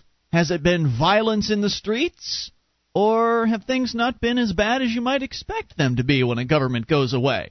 Now, to be fair, um, there is still a little bit of violence in Somalia, as the article from the Boston Globe will report. But it's more of a result of uh, the violent overthrow of the government than anything else. Uh, when you use violence to overthrow a government, inevitably the people that try to fill the gap are going to be violent people as well, unless you can actually uh, get rid of a government with the spread of an idea, which is what I would like to do. I'd like to um, at least minimize. Um, you'd like to minimize government. I'd like to end it entirely. Um, and I think that the best way to do it is by spreading the idea that government doesn't work, that government doesn't solve problems, it just makes things worse. If we can get people to understand and agree with that on their own, then governments will become completely ineffective. Somalia didn't quite do it that way. They violently overthrew their government, and so here's what has resulted over the past uh, almost 15 years now. From Merka, Somalia, when Abderrahman Farah, who's blind, returned to his native Somalia two years ago, his friends in Britain worried about him because of his country's the country's lawlessness. But Farah wasn't determined by the uh, wasn't deterred by the peril rather, or by the uh, the lack of a functioning government to provide services or security. He started a school for the blind in Mogadishu the capital, by raising tens of thousands. Well, I guess can there be a capital if there's no more government? Uh, by raising tens the former capital, the, the Right. city formerly known as the capital of Somalia. Right. Uh, the, by raising tens of thousands of dollars from local businesses and enrolling 22 students, with 100 more currently on a waiting list.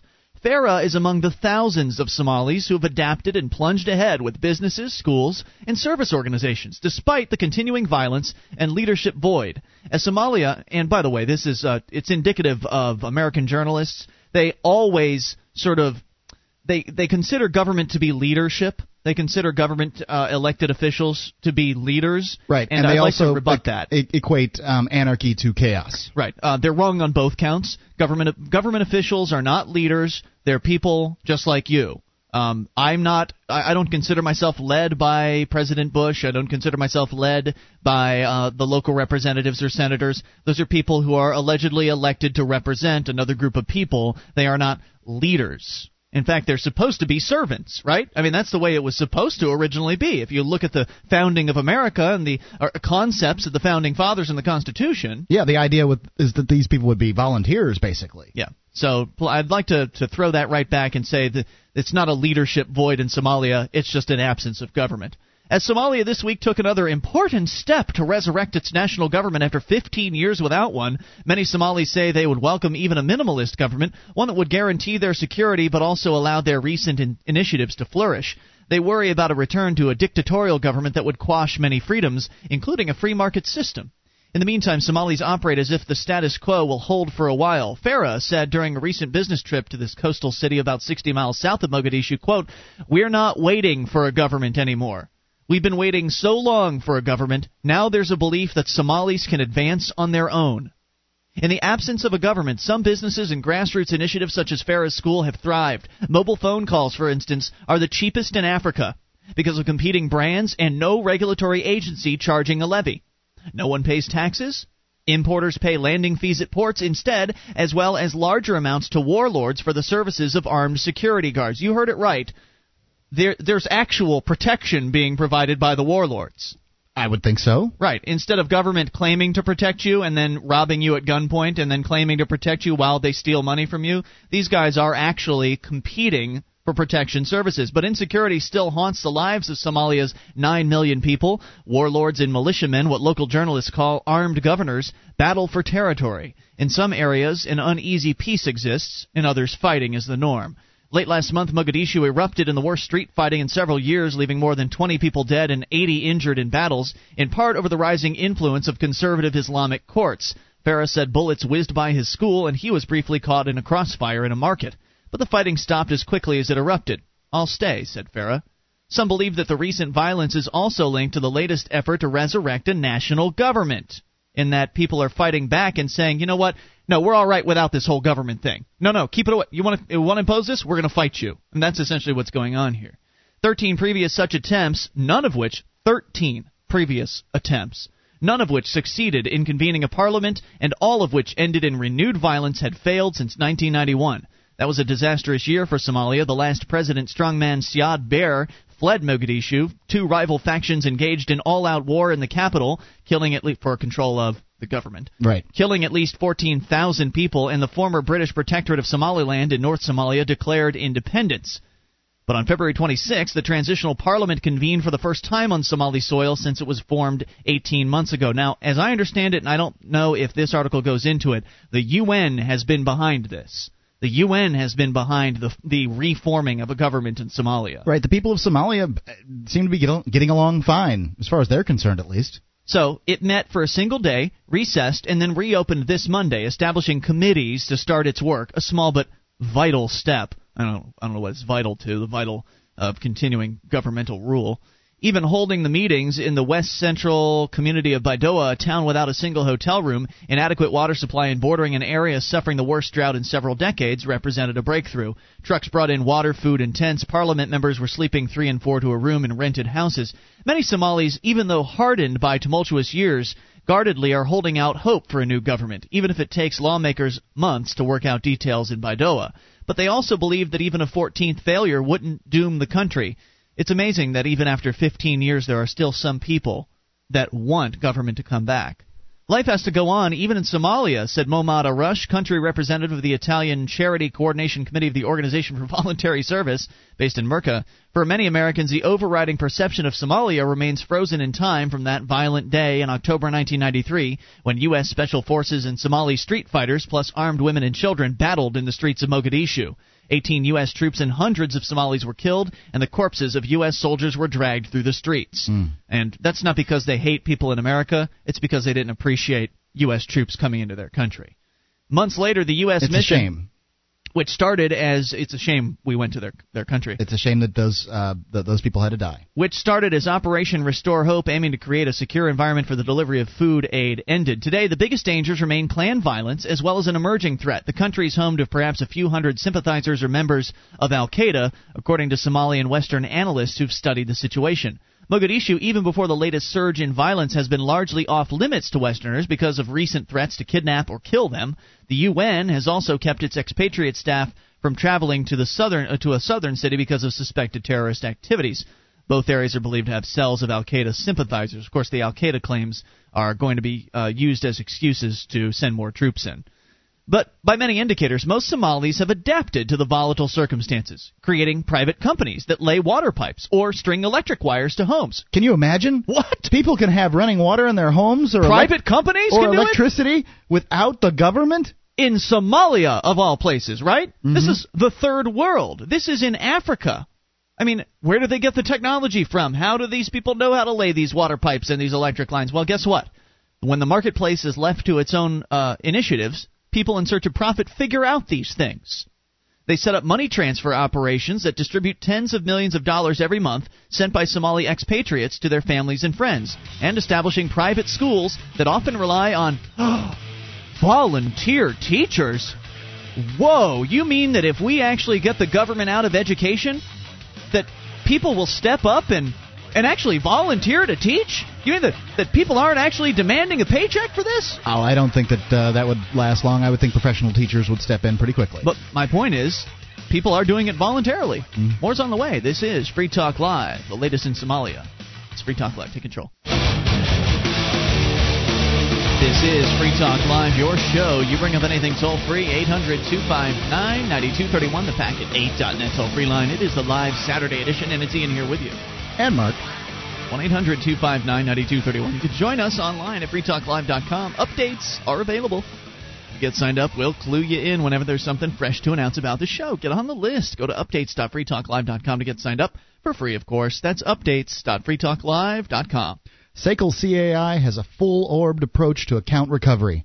It's really three companies in one. They do collections, early outbilling, and they purchase charged off receivables. SACL knows that the way they treat your customer reflects on you. Their staff is respectful, they record every call, and they have the best equipment money can buy. So that your business is handled as efficiently as possible. See their banner at freetalklive.com or call 1 800 544 6359. That's 800 544 6359. Do business with businesses that support FTL. Now we're talking about Somalia. It's uh, one of the countries in Africa, and as you may know, in the 1990s, the early 90s, the government was ousted uh, violently. And unfortunately, when violence is involved in the ouster of a government, there's usually violence that follows that. Uh, and that's just the way it seems to be. But all things considered, considering all of the violence that Somalis have seen, it's an amazing story what has happened over the past decade and a half, over the last 15 years in Somalia. The things that have uh, that have uh, I think surprised a lot of people.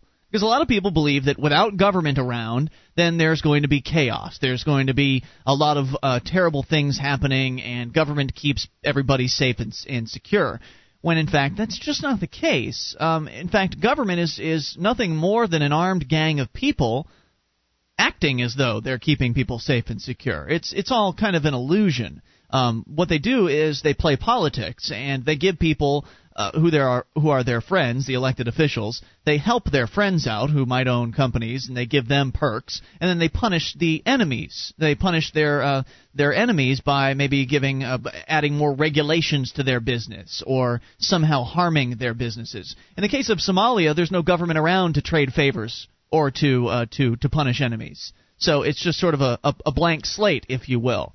Now, it's not perfect um, at all. There's still some violence going on in Somalia, and it's because people keep trying to reinstall governments there. And there are certain factions that are saying, no, we don't want your governments, keep them the heck out. And then there's the whole warlord factor as well, and we'll address that here in moments. But this is uh, from the Boston Globe, just sort of giving you an update on what's going on in Somalia. So, in many cases, what is happening is validating some of the things we say here on Free Talk Live, and that is that were certain services left to the marketplace, the marketplace would be easily be able to handle them.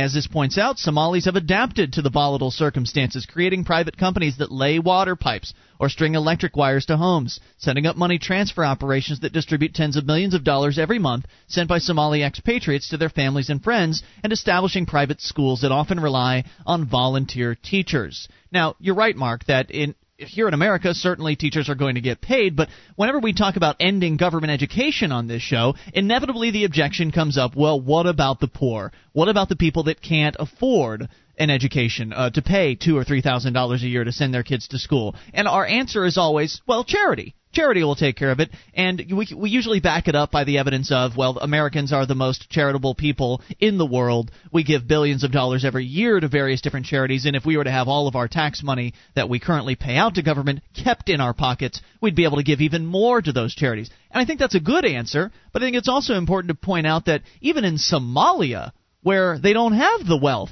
that uh, Americans have, they still manage to put together schools for the Kids poor. are getting an education. Can you imagine? Right. In Somalia. Without public without public government schools. Right, and people who care because people care, even in Somalia people care.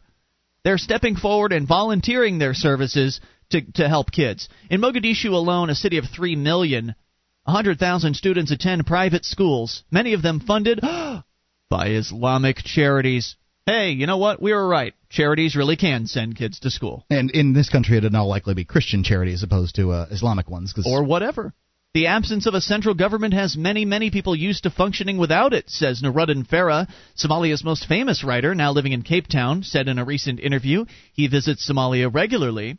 Uh, Christian Balslev-Olesen, UNICEF's country director in Somalia, said the growth of private initiatives is easy to understand, even with the risks. Why, he asked? Well, because they can make a business out of it. In Jawar, about 50 miles west of Mogadishu, Hunsi Ahmed Aral started his private water business a few years ago with help from UNICEF, which rehabilitated the town's largest water tank. Aral ran into trouble in his first year, though, when several warlords demanded money, sometimes as much as $100 a day. Protection money. Yes. Kind of like taxes. But one warlord, Mohammed Omar Habeb, also known as Mohammed Dheere, eventually wiped out the other warlords. Now Dheere, who is the self-declared governor, charges Aral $50 a month for security. Hmm. So the the warlords initially wanted $100 a day. This guy came in, wiped him out, and now is charging only $50 a month for security. Aral says competition. the business owner says we call it a public-private partnership. Aral's business is flourishing. Remember, he provides water. In fact, drinking water to the town of 36,000 at a cost of 70 cents for every 250 gallons. That seems pretty reasonable. 70 cents for 250 gallons? Seems like it to me. And has enough profit to also pay the salaries of all 14 teachers at one school as a community service. Hmm. He says, We do it better than the old government. So can you imagine this? The guy who's providing water to the town and, and the, just feels like building a school and providing education for uh, for the kids in town because he's got enough evil profit to do that with well, the UN just wants to rush in there and put a government in place, don't they? Apparently they do. So that they can run it inefficiently. Because say what you want about government. Necessary, not necessary. I, I believe that uh, in some areas the government's necessary. Um, it's not water. You cannot argue the government is inefficient and bureaucratic. You, and, mean, you can't argue that it isn't those things, right? I said it, it. It is government is inefficient. It is inefficient, right? And okay. it is bureaucratic, right? And you know that's that's just what happens. So if it's going to provide water, well, it's going to do it inefficiently and bureaucratically. Across town, in a particularly poor section, one elementary school is run by a local women's group, which recruited volunteer teachers.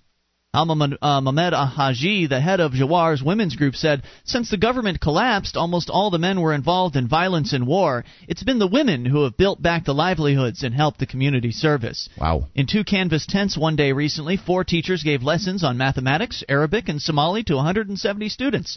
I love education, said Kajiza Abukadar. I'm trying my best. uh, Abukadir Amari, eight, who had never gone to school until this one opened two months ago. I love it so much that I want to be a teacher. In Merca, the Italian charity, I mean, what a great attitude. They're being taught on a private basis, so inevitably they're actually enjoying their education. I mean, by eight years old, when I was in uh, government school, I remember we were already being burned by the system. People were already, it was already cool to be stupid and uh, and that sort of thing. That education sucked and school sucked. It didn't take very long for kids to figure that out government schools. Yeah, I, I think I, I liked school most of the time. Um, still, till it got to be high school. Of course, that was government school. In Merca, the Italian charity COSV has been supporting three hospitals, 11 health clinics, and nine small health offices for many years. So, uh, but its funding ran out two years ago, forcing health institutions to support themselves, said the health manager for Somalia. When projects used to end here, the programs would collapse, but this time it was different. They found money themselves for two years. Among the sources, small patient fees, community groups, and Somalis living abroad. I imagine this. They're providing health care without government help, Mark. Oh, supposedly that's how we were supposed to do it in this country, but we're More's not doing on that. the way. It's Free Talk Live. One of the bonuses you'll get as a Free Talk Live amplifier is access to our classic archives. For just $3 a month, you can become an amplifier and you'll help us get on more radio stations and MP3 players. Get the details at amp.freetalklive.com. That's amp.freetalklive.com. This is Free Talk Live, live, Saturday edition. You take control. Bring up anything. 800 259 9231. That's the packet8.net toll free line for you, and it's Ian here with you. And Mark. 1 800 259 9231. Join us online. freetalklive.com the wiki's there. It's like the listener editable version of our website. In fact, it's way bigger than our website is. There's 1,200 pages, more than 1,200 pages, created by listeners like you. and you can go there and edit it to your heart's content, or just surf around. WIKI.freetalklive.com. You'll, I think you'll find it really interesting. Wiki freetalklive.com and Free Talk Live is brought to you by the Free State Project. It's your only choice for more personal freedom and smaller, less intrusive government. To learn more about joining the Second American Revolution, go to freestateproject.org. That is freestateproject.org. We are talking about Somalia and some of the interesting things that have happened over there in the absence of government.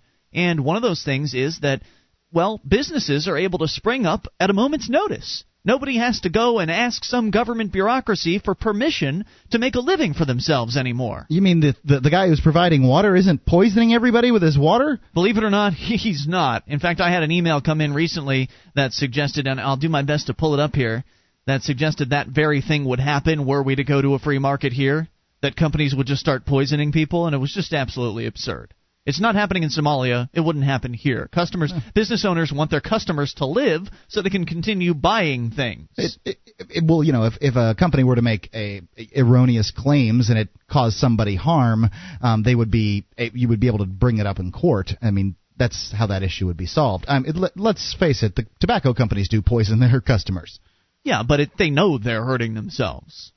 It's not like you're drinking water they, and there's altered, arsenic in it. It's uh, it's tobacco, and you know that breathing smoke into your lungs is going to harm you. I don't think you need a Surgeon General's warning to figure out that might be damaging to your health. I would concur with you that they don't need the warning, but uh, tobacco companies altered tobacco. I mean, it's not just tobacco. If you smoke sure, cigars, chemicals in there. Um, if you smoke cigars and inhale them, I mean, good hand rolled cigars and inhaled them, you're not going to have the problems with lung cancer that you are likely to have with cigarettes. There's a lot of chemicals that they've added to uh, cigarettes that make them dangerous. Yeah, well, buyer beware. I mean, it's still dangerous to put smoke in your lungs either way. Whatever chemicals they've added to it, you know in advance of smoking that cigarette that there's a chance that it could damage you. I still say right? the court systems would handle stuff like that. 1 800 259 9231 is the packet8.net toll free line. So, talking about just some, some of the ways the market will operate uh, in the absence of government regulation. And let's go to the phones and talk to John in New Hampshire. You're on Free Talk Live with Ian and Mark. Hello. Hi, guys. Hey, John. What's on your mind? Hey, I'm listening to this about Somalia, and I'm really glad and happy to hear that things are going better there than they had previously. But those folks better be pretty damn careful. If this fellow that's uh, setting up the water company over there is taking a loan from UNICEF, mm-hmm. uh, UNICEF is a United Nations uh, program. So they're dealing with one of the biggest gangs that that are, exist on the planet. You know, they have long-term intentions. Uh, if they're taking loans, uh, it's kind of like dealing with the mafia, I suppose. I don't think it was a loan. According to the article, they rehabilitated uh, they rehabilitated the town's water container, essentially the whatever the whatever functions as a water tower over there. I guess they rehabilitated that, so I don't know if there was a loan involved. I, I just hope that they'll be very careful because uh, if the United Nations starts to get its hands on water supplies and electric and roads and other infrastructure, mm-hmm. you know, this may be the uh, breeding ground for uh, instead of having a national government, having a world government. Yeah, they'd really like that. I, I hope the Somalian people are, are wise enough to just say, stay the hell out. Hope they all like uh, act like Russell Canning. don't take their loans. Don't take their promises. Don't take their BS. Stay the hell away from us. We'll be okay. Yep, exactly right. And it seems like they are going to be okay as long as this uh, the next attempt at a government uh, fails, as the last 14 attempts have.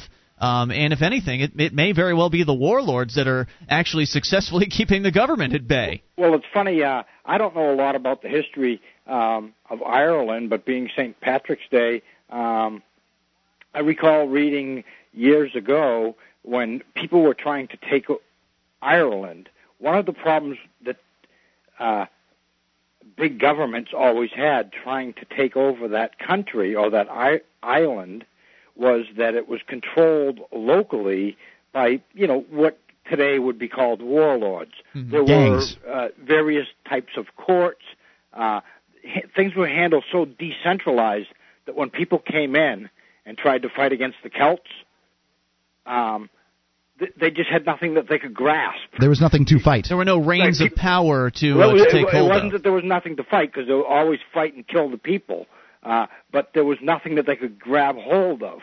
right. There were You no. know, uh, once there they, was no. Once they get done warring on everybody, then what are you going to grab?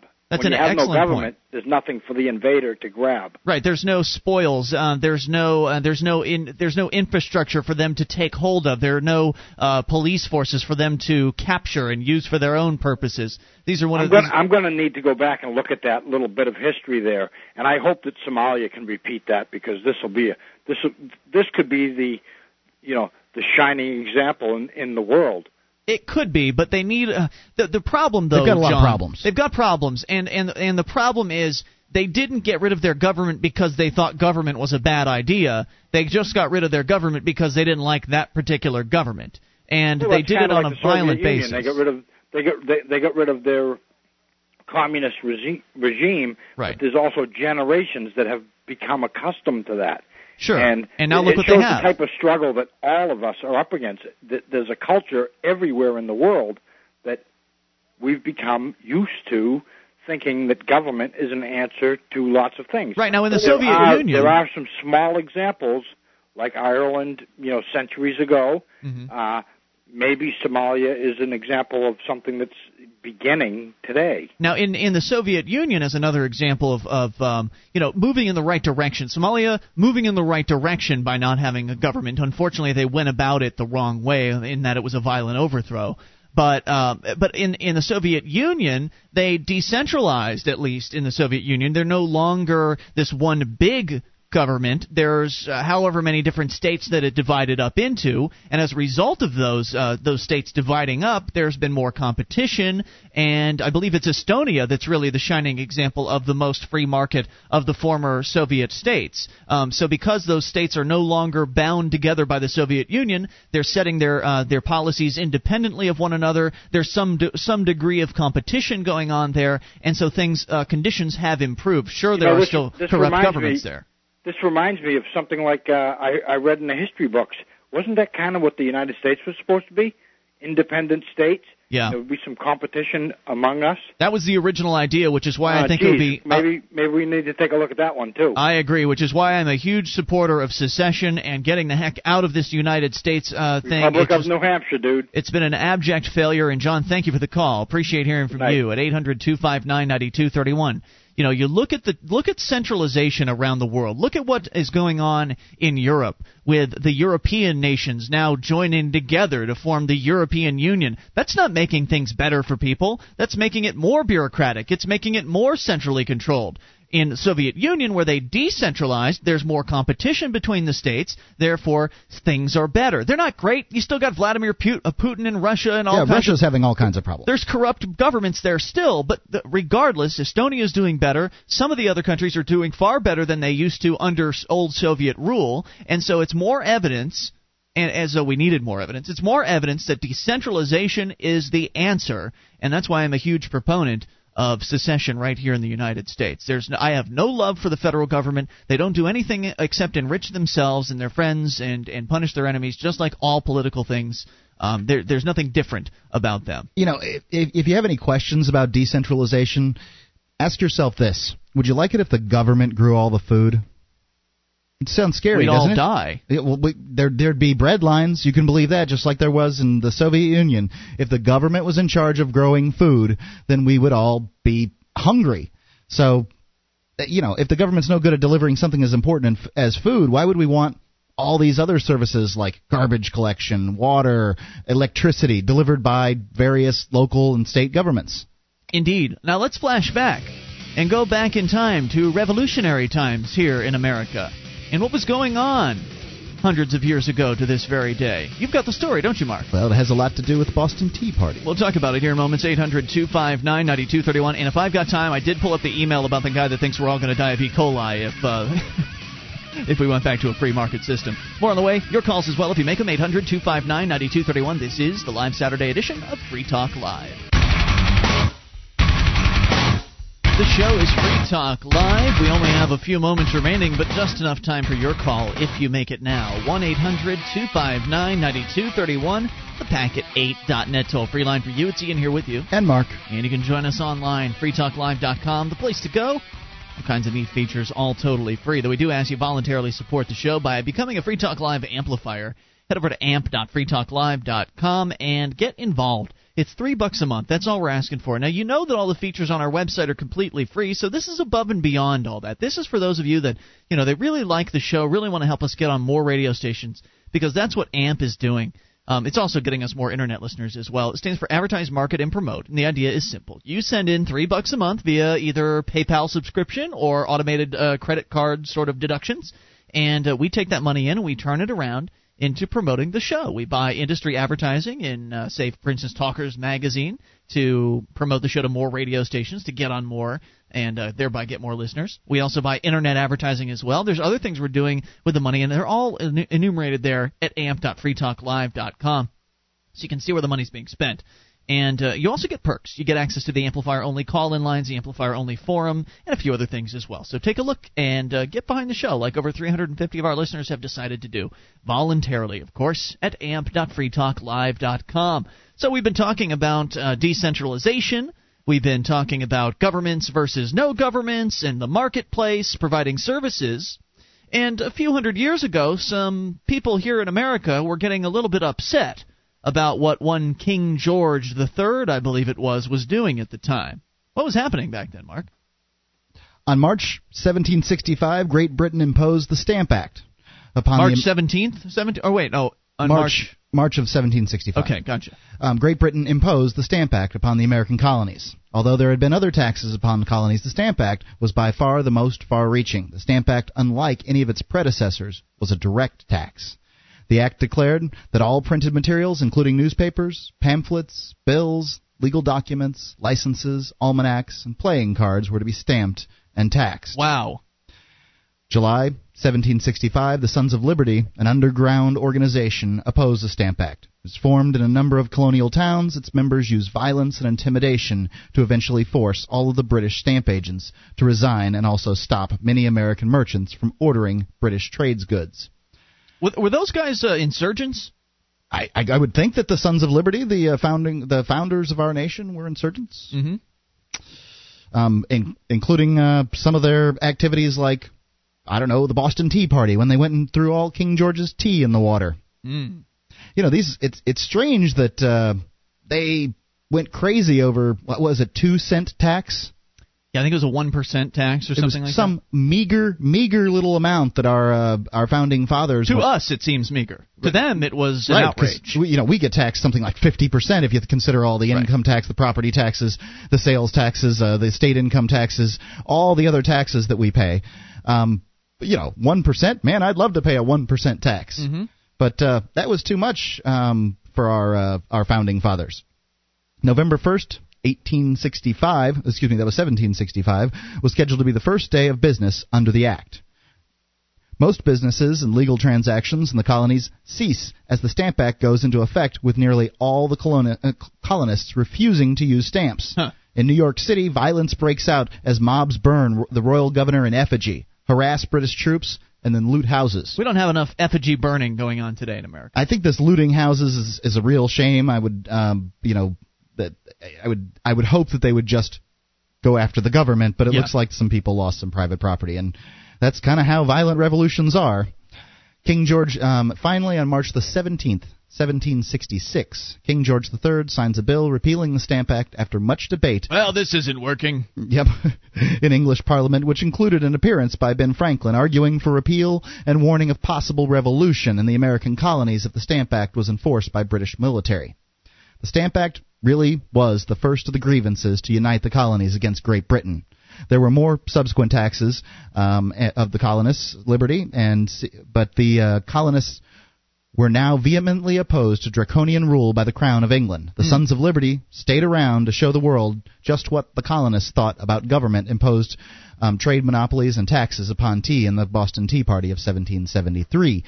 You know, uh, you know, it's it's funny how our nation was uh, founded by a bunch of tax protesters, but now we just get behind the idea of tossing somebody in jail if they don't pay their taxes to the American government. Right now, if you're a tax these protester, taxes- you're a kook. These taxes were so much less. Our founding fathers were tax protesters. They did not want a big tyrannical government taking the fruits of their labors. They realized that they owned themselves and that any government that t- took um, taxes off of their income was taxing them, you know, the fruits of their labors. These, Enslaving These them, are my hands. If I make something with these hands and then sell that something, you want to take a piece of it? Who are you? Yeah, apparently you own me. Yeah, that's what the that's what essentially taxes are. They're uh, they're it's slavery. Right. I mean, it's If- plain if- and simple. If I want to do anything to make a living, I've got to pay taxes to the almighty American government. If I want to do buy and sell things, I've got to pay taxes, whether it's local or state or federal taxes. Right. It's And I all you're- taxes. I think and we making- do not need this big giant inefficient government. no, we don't. I'm not saying that we don't need government in any um, in any places. I'll say that though. I know you will. Right. I say that there's probably some areas where we could, uh, you know, the the government taxes would be fine, like say gasoline for road taxes, um, you know, some kind of uh, fee for police services or something like that. I like your observation though about how you know the the country was founded by tax protesters, but nowadays we've got the case of Ed Brown, for instance, in Plainfield, New Hampshire. You may not, you might have heard of him. Uh, he's a man in his 60s, holed up in his home because the federal government wants to throw him in a jail cell, him and his wife, uh, for the rest of their lives because they decided they wanted to keep the money they earned and they didn't pay out taxes to the Internal Revenue Service. And so now they're holed up in their home waiting for the inevitable federal raid, which the feds claim they aren't going to do. Uh, of course, the feds also want to sentence this guy and throw him in jail. So at some point, it seems like something's going to happen. But but the way they're painting Ed Brown, this man who's who's holed up in his home, they're painting him as though he's some sort of crazy, uh, crazy kooky tax protester when in fact he's just a guy who provided uh, he provided pest control services to people on a voluntary basis, earned his living, and bought a house and retired with his wife, who happens to be a dentist, providing people services that they wanted to buy. These people are just regular folk who just made a living. They they never harmed anybody, but now the whole uh, apparatus of the federal government is after them, and they're painting them with this brush of, well, these people are insane. These people are crazy for not paying uh, taxes to the federal government, and it's a really it's just a totally different mindset. And there are plenty of Americans out there who are just going to fall lockstep and with the government uh, mindset and say, yeah, that's not fair. I have to pay taxes and they're not paying. They should be forced to pay. Throw them in a jail cell. It's this sort of uh, herd mentality of the of the American people today, and it's really sad. And of course, it's uh, probably a direct result of uh, government educating the American people. Know, back in the 1700s, I don't know if governments were in charge of the schools back then. I don't think they were. I think that weren't. happened in the late 1800s. So people were being uh, independently educated by the by their family and their friends. you know, I, I the, our founding fathers really understood concepts of liberty and freedom a heck of a lot better than Americans do today. It's true. You know, uh, freedom now in America seems to just be equated to democratic elections. If we're going to go free a country like we did in um, Iraq, well, they're free because they got to democratically elect their um, Their rulers. Their, rulers. I don't think democracy equates to freedom. Freedom is the Nope. ability to do what you want to do when you want to do it. As long as you don't harm someone else. That's that's correct. Um, well, That's but the responsibility angle. that, that's the responsibility angle of it. I mean, it's still that that uh, freedom is what you want to do when you want to do it. Dem- democra- a democratically elected government is just, you know, democracy is just two wolves and a sheep voting on what's for dinner. It's true. You know, democracy managed to keep uh, black slaves in this country. I, I, I'm I'm not so I'm not convinced. I'm not sold on democracy. I am sold on freedom. Now, uh, this is not typical what we do here, but uh, I have a call coming into the amplifier line. Figure we'll take it on air, completely unscreened, because we've only got a few moments left. Who's this? You're on Free Talk Live. This is the Christian anarchist. Hi Gene, there. Gene, only moments Yeah. remain. What's on your mind? Oh, I just uh, I was listening to a podcast of I think two days ago, and you guys were talking about well-regulated militia, and you talk, and I, I think it was Mark said something about uh, well-regulated, and kind of inferred that it meant uh, controlled or restricted or something of that nature. But um, the meaning of well-regulated militia in the Second uh, Amendment means a well-functioning or a well-trained militia. Uh, you know, guys that are on the top of their game. That's basically what it means. So regulated means well-trained. I agree. I think we both actually agree with you, Gene. I think Mark Yeah. was pointing out on that particular day that some people in the government would like it to mean otherwise. Uh, certain Oh, sure. go- government Yeah. courts have, have essentially said that, well, this means that it's the government that must control and regulate these things, which of course is not the case. Gene, thanks for the call.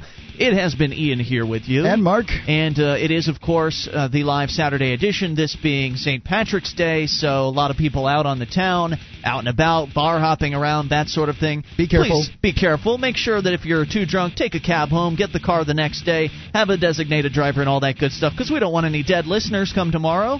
All right, and in the meantime, enjoy yourselves, have fun, enjoy the rest of your weekend. We'll see you Monday online in the meantime at freetalklive.com.